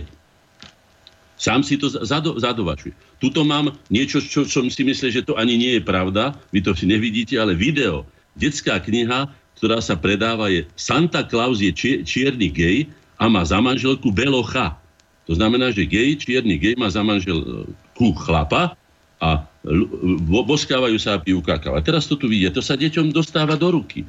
To sa, to sa... Videl som osobne video, je ešte stále myslím, že zavesené, tam to mi preposlal niektorý našich členov, Kalifornia video. Transvestita, aj to neviem, či je to transvestita, či je to transvestitka tomu ja nerozumiem, ale to už nech si vyriešia oni, číta deťom transvestickú rozprávku a na konci, tam je to vidieť, som to videl, rodičia sedia s malými deťmi, ktoré sú v predškolskom zariadení, pravdepodobne škôlke, alebo niečom takom, to sú 4-5 ročné deti, maximálne, hej, ale menšie. Číta deťom transvestickú rozprávku, ona je, alebo on je teda drlený, prefarbený, periná farba, skrátka ako transvestita a potom položí, položí, položí sugestívnu otázku tým deťom kto z vás chce byť transvestitom? A deti nerozumejú nič, dvíhali tie ručičky, bolo to žalostné sa potreť na to, akým spôsobom doslova prznia mladú generáciu svoju vlastnú, ja neviem, však to bola Beloška, to boli biele deti, ale to je jedno, aké by to boli deti, však to je niečo strašné. A to, to som videl, to nie, že, že som to počul, alebo, alebo som to nejaká man- tam som videl, ako sa hýbe, ako rozpráva, ako tým deťom tie deti počúvajú očička na vrch hlavy a potom všetci tie ručičky, ja, ja, ja, byť, ako, áno, áno. Hlásia sa k tomu, že sú byť transvestitami, hoci ani nemôžu chápať vlastne, čo to znamená. Hej? To je poškodzovanie, deformovanie detskej psychiky, vnúcovanie jej abnormalít. To je, to je vlastne poškodzovanie aj vývoja toho človeka. To je vážny zločin. A toto sa tu deje, tak čo vlastne my chceme? Viete si predstaviť, čo s týmto, čo som teraz povedal, urobí nejaký, nejaký e, muslimský imám?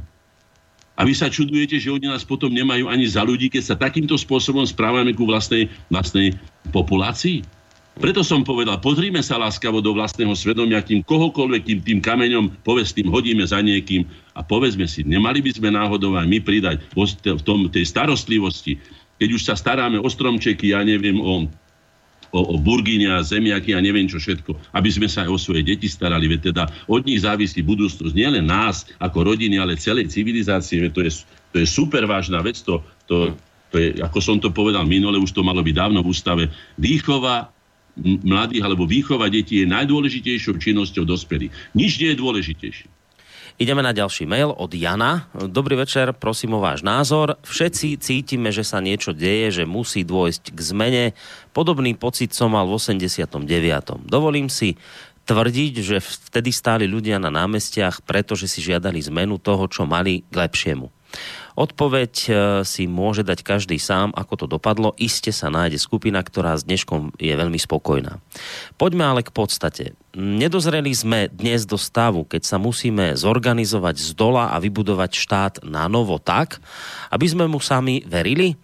E, dal nám niekto možnosť a často urobiť? Vyzval niekto k takémuto kroku? Nie, naopak máme tu zakonzervovaný systém neustáleho konfliktu a boju, boju o moc. Odhoďme konečne skupinové záujmy, zjednoťme sa a nedajme šancu kapitálu a silám zo zahraničia miešať sa do nášho života. Dosť bolo diskusí, je čas na skutočné činy a odvahu urobiť zásadné rozhodnutia. V stávke je Slovensko.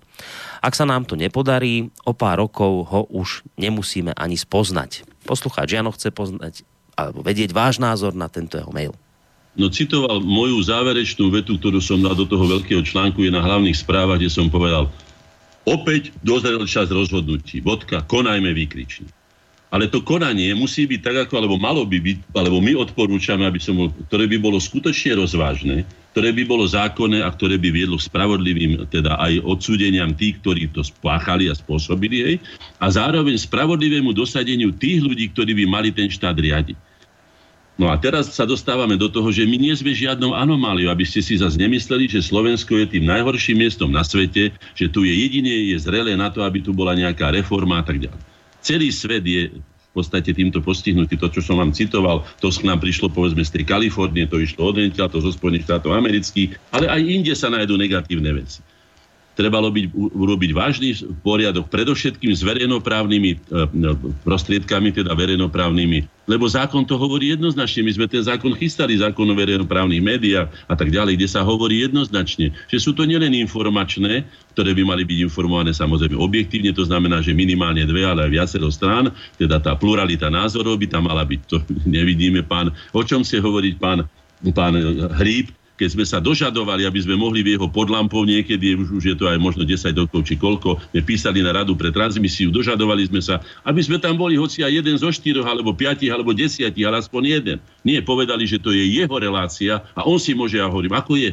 Veď je to verejnoprávna inštitúcia ktorá má aj kultúrny, aj, aj informačný, aj, aj neviem aký všelijaký iný charakter. Nie len to, že to je niekto asi tam teraz sadne. A keď by bolo to bola aj súkromná, to znamená, že komerčná, ako to oni hovoria to ich neoprávňuje k tomu, aby sa takýmto spôsobom segregačným, doslova rasistickým, názorovo rasistickým správala voči ľuďom, ktorí sú pre nich ako nepohodlní alebo majú nepohodlné názory tuto treba urobiť veľ, veľmi, veľké, by som povedal, opatrenia, aby plnili zákonné úlohy verejnoprávne médiá, ktoré by mali predovšetkým kultivovať. Tam by sa nemali objavovať veci bulvárneho charakteru a tak ďalej a tak ďalej. Ale keď si pozriete správy e, rozhlasové alebo televízne, tak to je hrvoza. To už my nevieme rozlíšiť komerčné stanice od, od verejnoprávnej televízie.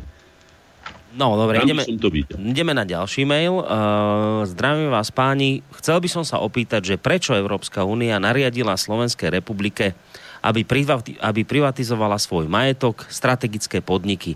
Prosím o rýchlu odpoveď, aby z toho nevznikla hodinová relácia ako naposledy, píše poslucháč. Poviem len.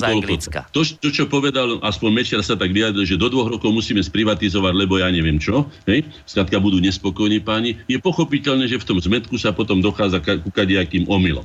To sa stalo. Povedzme si otvorene, že nám už žiadne veľké celky, ani strategické podniky, ani prirodzené monopoly a tak ďalej, nehovoriac o bankách, keď sme sa naposledy stretli s prezidentom Kováčom, tak sa ku mne otočil, sme sedeli vedľa seba a som s ním nerozprával. A on sa ku mne otočí a hovorí, pán predseda, prečo vy ste ku mne taký chladný? Prečo? Čo som vám urobil? Hej? Ja som sa na ňo otočil na, na pána Michala Kováča a hovorím, pán prezident, vy ste ako bankový odborník dali súhlas a odporúčanie na odpredaj slovenských bank. Vy veľmi dobre viete, čo sú to peniaze, čo sú to peniazotoky, čo je to banka pre, pre, pre celé hospodárstvo ako také. No a som skončil, však si treba uvedomiť, že to sú vážne delikty, ktoré treba riešiť a ktoré si treba uvedomiť, že toto nemôže prejsť iba mlčaním, že teda stalo sa, alebo to bola taká doba. Vieme veľmi dobre, teraz tu vyznamenával už aj iní napríklad, ja neviem, vyznamenávali tu aj predseda Matice Slovenskej predtým Klausa. A teraz ho vyznamenali, neviem, ak sa volá teraz tá pani Jeremiačova, sa volá teraz už nejaké médiá, to je jedno. A vyznamenávali a medzi nimi aj Klausa. A my sme už zabudli na to, že tento pán Klaus bol vlastne predstaviteľom tzv. šokovej terapie, čo bol jeden z úhlových problémov, ktorých sme sa museli rozísť s Českou republikou, lebo na nás by bola tá šoková terapia dopadla tak, že by nás nebolo zostalo ani ani masný flak. Hej? Že nám rozprával, že topánky sú taký istý tovar, ako sú knihy a neviem čo všetko už natáral, že bol monetarista, Friedmanovec a neviem čo. A my ho máme za čo? Za to, že nás pán Klaus obral stovky miliard korún, pri tom, že mali v rukách celý bank v Prahe a nás tu nechali, ako by som povedal, žobraž. Aj oni sa podielali na tej krádeži e, slovenského rozvojového kapitálu pre našu mladú generáciu, prečo nám odchádza toľko ľudí do zahraničia. A my mu dávame štátne vyznamenania. No, ďalší, za... ďalší mail od vláda nás preniesie zase k téme dnešného protestu lebo zase vláda zaujíma taká vec, že na dnešných manifestáciách, ako to tak sledoval, boli väčšinou heslá proti vláde. Nevidel som heslá týkajúce sa prezidenta. Čo si o to myslíte, pán Hornáček? No tak myslím si o tom to, že vieme, odkiaľ vietor fúka, veď to je celkom jednoznačné. Vždycky sa pýtajte, keď sa niečo deje, cui bono. Komu to prospieva? To je staré rímske také pravidlo. Keď si položíme logicky otázku, a to sa týka treba z Putina, alebo Ruska, alebo sa to týka Slovenska a Fica, alebo jeho vlády a tak ďalej. Nikto menej nepotrebuje nepokoj ako Fico na Slovensku a nikto menej nepotrebuje nepokoje a ja neviem čo všetko v Rusku ako Putin. Ani vojny, ani konflikty nepotrebuje, potrebuje si obhájiť to, pretože tam majú, ako som povedal, nahromadených problémov obrovské množstvo. Ale nie len tam. Ja keby som spomenul tie tzv. navonok vyzerajúce úplne spokojne Spojené štáty. Uvedomte si, že je to najzadlženejší štát na svete. To znamená, že má tam toľko dlhov, ktoré sú podľa mnohých odborníkov nesplatiteľné normálnym spôsobom. Hej?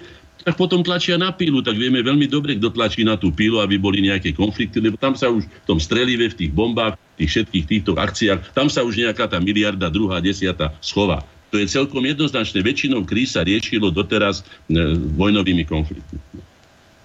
Dobre, ideme na uh, ďalší mail.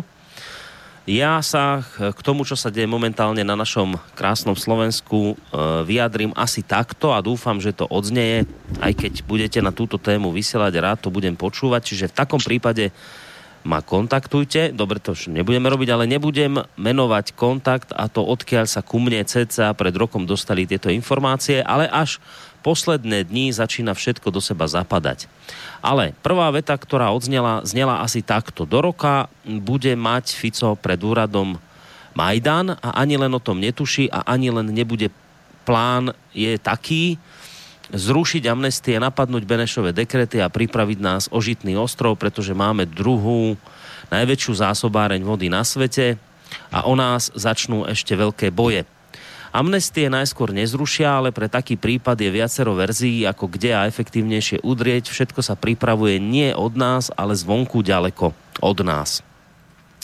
Môj názor je ten, že Kuciak mohol písať, no nemusel, už vidím, ako nejakého sopliaka ide odstreliť talianská mafia na východe do diery zvanej Čaňa. Nie Čaňa, to bola veľká mača. mača. Uh, ide obeť uh, iba obeď baran, nič viac zámienka a možnosť získať Kiskovi absolútnu moc.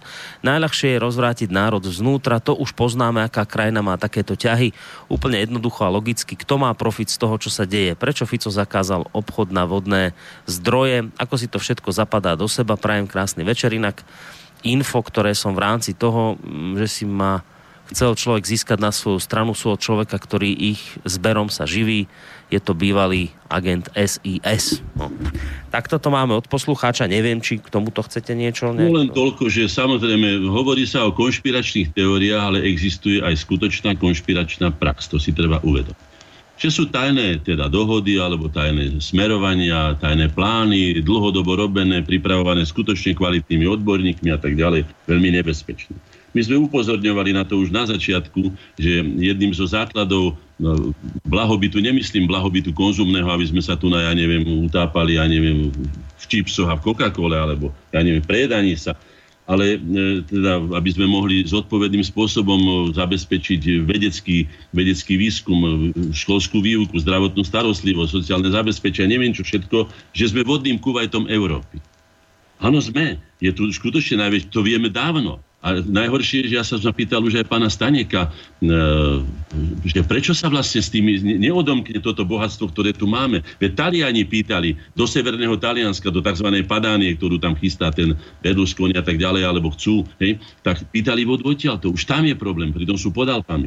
Ja sa pýtam, prečo to teda neodomkneme? Na čo čakáme? To je presne tak, mi to prípada nelogické, ako keď niekto hovorí, že a čo je s tou mŕtvolou, alebo teda s, s, s pozostatkami Andrea Hlinku? Prečo nie sú v mauzoleu v tomto? Veď je to národná relikvia, hej, už nejaká akokoľvek, hej, hoci nie som za mumie, to poviem otvorene, ale predsa len, hej. A nikto mi nevedel povedať ani metropolita Sokol, ani nikto, že čo je som pá, čo je to ihla v kope sena. Je to jedna z najdôležitejších cirkevných kresťanských relikví, ktoré máme. A tak ako sa to mohlo stratiť? A takisto aj toto, prečo to nerobím? To sú veci, na ktoré vám neviem odpovedať. Skutočne je to proti akémukoľvek zdravému rozumu. A na čo by sme si to tu schovávali, keď vieme veľmi dobre, že, že sa zadlžujeme teraz už zvlášť, to mám od pána profesora Staneka, že sa Slováci úplne otrhli z reťaze, že sa dlho držali, ale tou masívnou propagandou vlastných požičiek a neviem čo, hypotekárnych úverov a neviem čo všetkého založenia vlastného domu, pola, les alebo neviem čo všetko, sa zbavujeme majetku, žijeme na dlh a Slováci sú, patria už teraz pomaly k jedným z najzadlženejších osobne teda národov a tak ďalej. Neviem, na tieto otázky neviem odpovedať, ale viem určite, že by sa mala v tejto veci robiť osveta a malo by sa zodpovedne miesto bulváru a trepania somarín, ako som už povedal, kto s kým, koľko razy, ja neviem, akým spôsobom, hej, nejakých šumienok a nejakých celebrit, hej, by sa mali tieto vážne veci rozoberať a spoločne celý národ by mal zapnúť, aby sme tu skutočne urobili to, na čo máme právo a dokonca by som povedal, že aj povinnosť, že po toľkých rokoch čakania na vlastný štát, už som to toľko razy opakoval, už neviem, ale je to asi tak, že opakovanie matkou múdrosti, hádam sa to u niekoho ulepí. Veď už kedy, ak nie teraz, a kto, ak nie my, Veď máme ideálne podmienky, o ktorých nemohli ani len snívať generácie Slovákov, x generácií. Od roku pri najmenšom, odkedy nás obsadili e, Maďari a tak ďalej. Takže spamätajme sa a začneme robiť rozumnú politiku. Samozrejme, treba aj rozumných ľudí do tej politiky dať, lebo od toho to závisí. Môžete vy mať geniálne plány, ak nemáte osobnosti, ktoré by dokázali tieto veci realizovať. A samozrejme dôveryhodné, morálne autority, ale aj odborné autority tak neurobíte nič. Môžete si nakresliť akékoľvek e, vzdušné zámky. No máme niekoho na telefónnej linke, tak si ideme vypočuť poslucháčskú otázku. Dobrý večer. Večer, zdravím vás, panové. Ďakujem pekne. Viete, ja mám teraz taký postoj k tomu, že je fre, že o tri mesiace môžu byť, môže byť parlament rozpustený, lebo Maďari, Maďari prejdú k Sorošovcom a Slovenská národná strana zatiaľ nezaujíma žiadne konkrétne stanovisko, tak lenže by potom nebolo neskoro a bude o nás bez nás a Slovenská národná strana sa tam vypadne a budú rozhodovať o Slovensku, lebo budú legálne voľby a buď také, aký si zvolíme, takí ľudí budeme mať naďalej. Lebo tota vláda je skorumpovaná, toto kauzy, čo mali, to musíte ich tiež odsúdiť. Nemôžete to, s tými kauzami súhlasiť. Lebo no. normálny človek už toto, čo predvádzajú tam to tí ministri a všetko, to je kauza na kauzu a všetko, nič sa nestalo, skutok, to není možné. No. To je všetko proti slovenskému národu hrané aj táto vláda. Dobre, však ďak, ďakujeme len za... Danko vyčkáva neviem na čo, keď bude neskoro, už potom pre ňu nebude flek. No to je môj názor a... No ďakujeme vám zaň. Však budem vás počúvať. Ďakujeme pekne, do počutia. E, samozrejme, hneď bude pán Hornáček e, reagovať. Ja len chcem možno v rýchlosti jednu vec povedať, aby to bolo jasné. Aby to bolo jasné aj potom, keď sa bude kade ako krútiť a otáčať sa budú veci a bude sa nám vkladať aj, aj alternatívnym médiám, aj slobodnému vysielaču, aj tu kadekomu kadečo do úst. Chcem to povedať veľmi vážne toto teraz tu nikto zo slobodného vysielača nehovorí a nikdy to nepovedal, že strana Smer, Ficová vláda a tá koalícia, ktorá je tu teraz a boli tu aj predtým, že nič zlé neurobili. Nikto to netvrdí. No dnes sú nám vkladané do úst veci, že sme Ficovi agenti, že nás dokonca Smer platí a podobné hlúposti.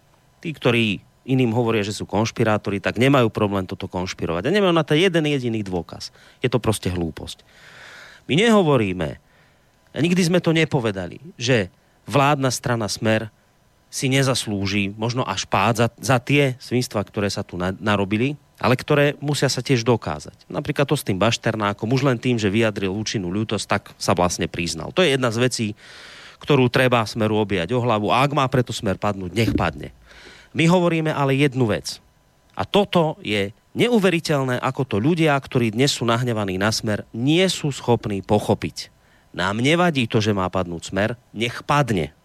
Ale hovoríme o tom, že je nespravodlivé a zlé, ak do ulic výjdu ľudia, kvôli tomu, že im niekto pred, mes, pred týždňom povie klamstvo. Že im povie, zabili novinára s, s dievčaťom jeho, talianská mafia, a táto talianská mafia má prepojenie na vládnu stranu Smer. Opakujem, už som to dnes povedal, opakujem, v tejto chvíli, dnes tu máme 9. marca, v tejto chvíli je toto tvrdenie klámstvo pretože pravda je taká, že my dnes ešte 9. marca nevieme, kto týchto dvoch mladých ľudí zabil a nevieme, či pán Vadala a ostatní sú mafiáni. My nemáme nič iné, len silné podozrenia a nejaké indície. Ale to nestačí na to, aby ste to mohli vyhlásiť ako fakt a kvôli tomu to vyhnať ľudí do ulic.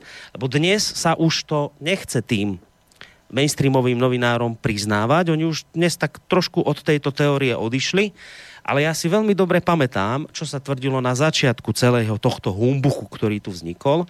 Na začiatku celého tohto šialenstva boli takí komentátori ako pán Dag Daniš z portálu Aktuality, ktorý bez akýchkoľvek dôkazov, ja ho chápem, zabili mu kolegu, boli to silné emócie, rozumiem tomu, z tohto hľadiska tomu musím rozumieť, ale bez akéhokoľvek dôkazu povedal, že toho chlapca zabila aj so snúbenicou mafia talianská a povedal, že táto mafia talianska má kontakty na Troškovu a na Jasania a ja vám tvrdím, že to je klámstvo preto, lebo to zatiaľ nie je dokázané.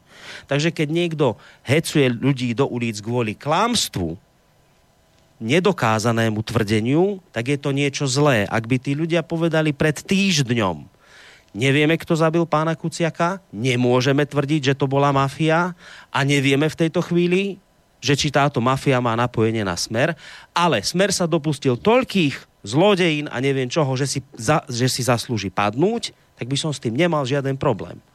Ale keď vás hecujú do ulic kvôli vražde, o ktorej nič nevieme, a kvôli mafii, o ktorej nevieme, či je mafia, tak vás ženú do ulic kvôli klámstvu. A s týmto mám problém, pán poslucháč. A toto je to, o čom hovorí celý čas, celá alternatíva a vkladajú sa nám do úst také veci, ktoré sme nikdy netvrdili. Žiadna alternatívna, tzv. alternatívne médium tu neobhajuje stranu Smer, ani súčasnú koalíciu, nemáme na to dôvod. Pretože som... A, a, a ešte už, už len naozaj jednu vec poviem. I my nemáme dôvod v tejto chvíli obhajovať stranu Smer. Bola to strana Smer. Bol to jej šéf, pán Fico, ktorý ešte donedávna blúznil o európskom jadre. A bol to ten Robert Fico, ktorý dnes si záhadne spomenul na Soroša, zrazu mu teraz vadí, že prečo bol Kiska so Sorošom sám. To je, legi- to je legitímna otázka, to sa treba pýtať. Ale pýtam sa, prečo sa to pýta teraz, až teraz, pán premiér. Prečo ho to nezaujímalo už vtedy? Prečo to nepovedal verejnosti ak, ak, hneď ako sa to dozvedel, že Kiska spravil takú špinavosť, že celú delegáciu vylúčil a, a rokoval na nejakej súkromnej pôde so Sorošom sám, nerokoval na slovenskej ambasáde, prečo to Fico až teraz otvoril? Prečo až teraz túto vec povedal? A ešte jednu vec dodám. Je to Robert Fico, ktorý pred rokom dal obrovské miliónové granty pre mimovládne organizácie, aj tie Sorošové a dal ich preto, pretože sa s týmito ľuďmi chcel kamarátiť. Chcel mať nových kamarátov, pretože si myslel, že keď si toto mimovládne stádočko zaplatí, tak ho budú ľúbiť a bude mať pokoj, pretože sa mu tu začali búriť na, na ulici a začali mu chodiť mladí na nejaké tie e, protesty protikorupčné. No tak chcel mať pokoj, tak si chcel týchto ľudí podľa mňa kúpiť. Dal im pekné štedré granty, Mimo vládky si tie granty samozrejme zobrali, lebo však prečo by si peniaze nezobrali, veď granty oni zase radi berú. Ale potom povedali Ficovi, že s ním kamaráti aj tak nebudú. A teraz Fico, keď mu tečie do topánok, tak zrazu objavil Soroša. Nemáme dôvod tohto človeka obhajovať, ale máme dôvod, a máme, máme morálne právo povedať, že nemôžete na základe klamstva a nepotvrdenej informácie chcieť odvolať vládu. Lebo je to svinstvo, klamstvo a nespravodlivosť. A na takejto nespravodlivosti nemôžete vybudovať lepšiu a spravodlivejšiu spoločnosť. No, Môžem sa vyjadriť aj k tomu? Môžete už teraz. No tak toľko to len. Pres, upresním to. 500 tisíc z typosu, z výnosu typosu dostal aj Open Society Fund od pána Fica, myslím, že to bolo minulý rok. Je to poslali naši členovia, pretože my sme, aby ste to vedeli, od roku 1998 1998, to je koľko je to rokov? 20 rokov, hej? Sme nedostali od štátu, ktorý sme spolu zakladali, ani 10 centov, ani 10 halierov. Nič, absolútne, absolútne nič, hej? Ja sa nedožadujem, nestiažujem sa na to, ale keď som sa dozvedel a poslali mi to naši členovia, že 500 tisíc dostal Open Society Fund človeka, ktorý pochopiteľne. Samozrejme dochádza tu k jednému veľkému omylu, ktorému sme, s ktorým sme sa stretli my už na začiatku, keď nám tu začali chodiť všelijakí zahraniční poradcovia, aj na korene. Hej? A povedali, dajte im všetko, zapchajte im hubu, čo chcú, to im dajte a bude ticho.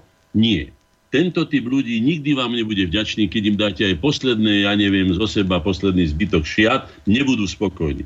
Ustupovaním sa nikdy nevýťazilo, to si treba uvedomiť. My nie sme Rusko, že môžeme ustúpiť do pol Ruska, tam ich vyčerpať a potom ich doraziť. He. My nie, my musíme sa správať iným spôsobom a uvedomiť si, že e, ani strach, ani, ani ustupovanie nikdy k víťazstvu neviedli.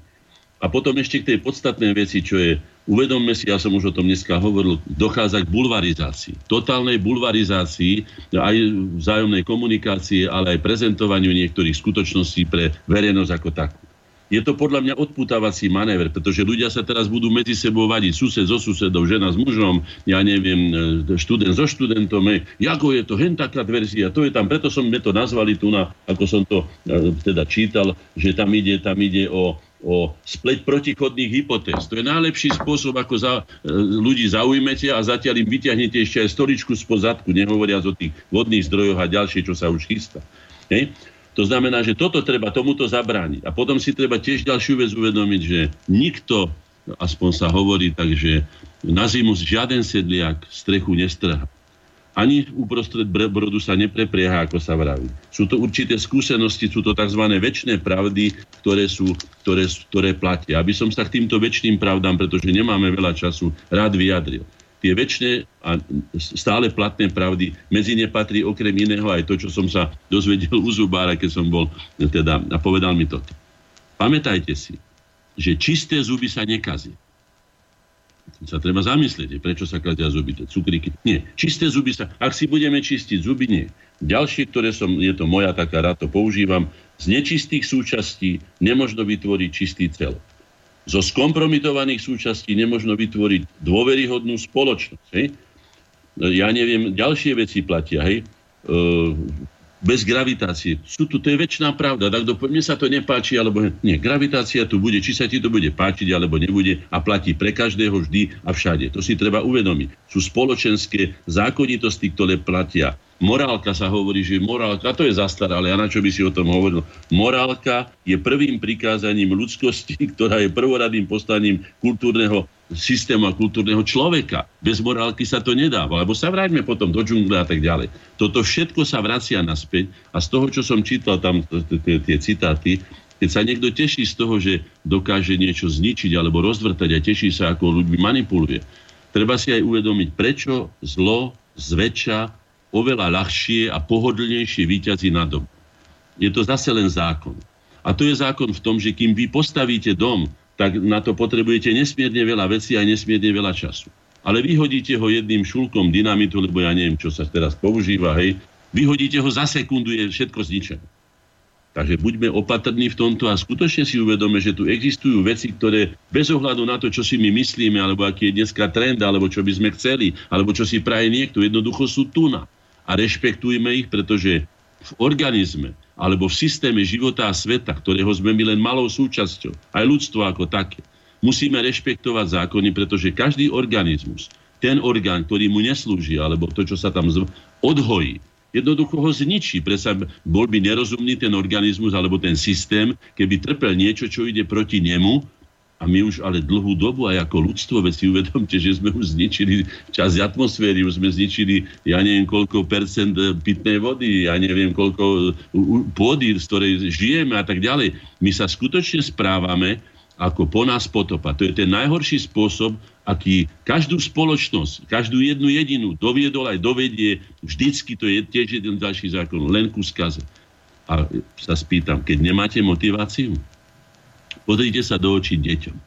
Deťom, malým deťom sa pozrite do očí. Tam máte toľko motivácie, toľko radosti, toľko nádeje z toho, že to všetko bude. Len tie deti musíme samozrejme vychovať. Musíme ich vychovať v hodnotách kultúrneho človeka, z kultúrnej spoločnosti, civilizované, v hodnotách, ktoré sa nám osvedčili, ktoré nám umožnili prežiť ťažké doby, nepomerne ťažšie doby, ako prežívame. Máme v rukách orgány, ktoré sme nikdy nemali. Štúrovci nemali ani Národnú radu, teda mali svoju takú, ale to myslím, nemali svoju vládu, nemali svojho prezidenta, nemali svoj štát, nemali nič. Napriek tomu urobili obrovský, ja sa spýtam, a prečo by sme my nedokázali? Máme spústu e, vzdelaných ľudí, vysoko vzdelaných ľudí, dokonca tí ľudia e, pomáhajú iným štátom, mnohí naši ľudia, významní vedci, chodia tam, ja neviem, svoje, odovzdávať svoje vedomosti. A prečo by sme ich nemohli využiť tu na? Zle sa správame vlastnej spoločnosti, zle a nespravodlivo sa správame k vlastnej mládeži, zle sa správame ku vlastnému štátu. To všetko treba riešiť, ale rozhodne nie na uliciach, rozhodne nie falošnými zástavami o tom, že budeme hovoriť, že musíme, ja neviem, vyriešiť smrť a budeme hovoriť o tom, že ale prvorade je odvaliť tú či onú vládu alebo hen toho tam dosadiť a my sa zmocniť toho, na čom oni parazitujú a my sa nemôžeme na to dívať, lebo my hm. chceme parazitovať. Je? Nahradiť zlé ešte horším tá, tá, tá, tá Ukrajina nešťastná je pri nás. Videli sme to, videli sme, ako zomierajú ľudia. Dneska deň tvárime sa, že sa v Európe nič nedeje. Presúva sa nám tu cudzia civilizácia, cudzie kultúry, cudzí spôsob života. Toto všetko sú vážne veci, ktoré treba jednoducho riešiť a tam, tam túto všetku našu energiu venujme, venujme tomu, aby ten rozum začal pracovať, ak vidíme nejakého slušného človeka alebo kvalitného a nechce ísť do politiky, tak choďme za ním a presvedčme ho a povedzme mu, ale nielen, že chod tam a rob hento, ale my ti pomôžeme, my pôjdeme s tebou, pretože žiaden človek nedokáže robiť zázraky, žiaden človek nie je Bohom, ale vidíme, že aj jeden človek, keď má obrovské prostriedky, hovorím teraz o tom o toľko opakovanom Sterešovi, dokáže urobiť obrovský zmetok, ale keby tie prostriedky použil na dobré veci, tak to by bolo skutočne záslužné, lenže to zlo sa robí ťažko to je bolestivé. Musíte rozmýšľať, musíte tvoriť, musíte budovať. Hej? A takto jedným, jednou ranou to všetko zničíte. Fúknete do toho, kopnete do toho a sa to rozsype. No, d- e, trošku síce preťahneme túto reláciu, ale ešte aspoň jeden mail prečítam od Láca a týmto by sme to potom vlastne aj uzavreli vašou reakciou naň. Eh, pán Koroni, nerad to potvrdzujem, ale to, čo tvrdí Kiska, ja pociťujem a som o tom presvedčený už dlhú dobu, minimálne od vzniku Slovenskej republiky. Napriek tomu som sa dnešných aktivít nezúčastnila, odmietam ich, pretože tak ako v minulosti, keď, eh, kedy ľudia chceli potrebnú zmenu. I tentokrát sa jedná o obyčajnú manipuláciu.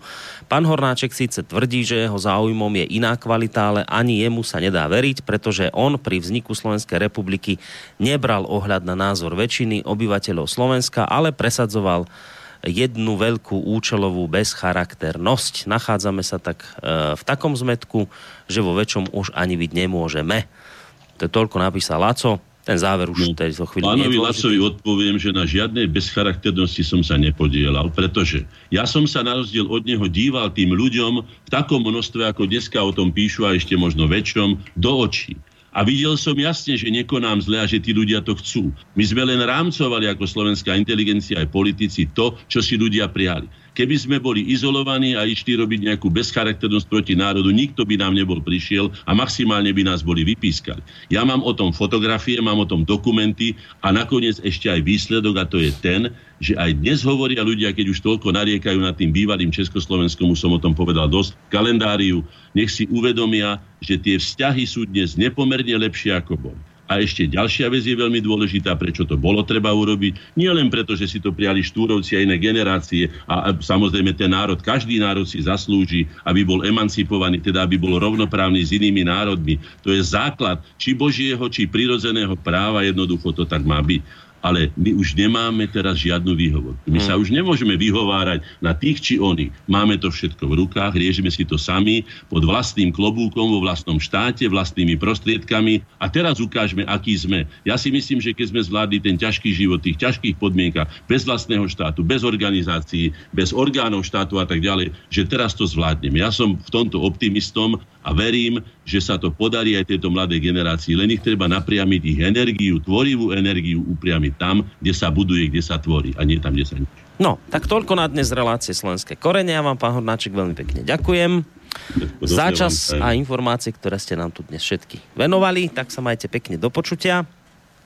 No a e, spolu s pánom Hornáčkom, e, akademickým maliarom a predsedom Združení Slovenskej inteligencie Korenia Slovakia Plus vám pekný zvyšok piatkového večera a pokiaľ možno e, milý, úspešný a ničím nerušený víkend e, praje aj Boris Koroni. Majte sa pekne do počutia.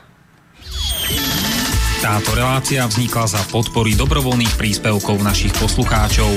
I ty sa k ním môžeš pridať. Viac informácií nájdeš na www.slobodnyvysielac.sk Ďakujeme.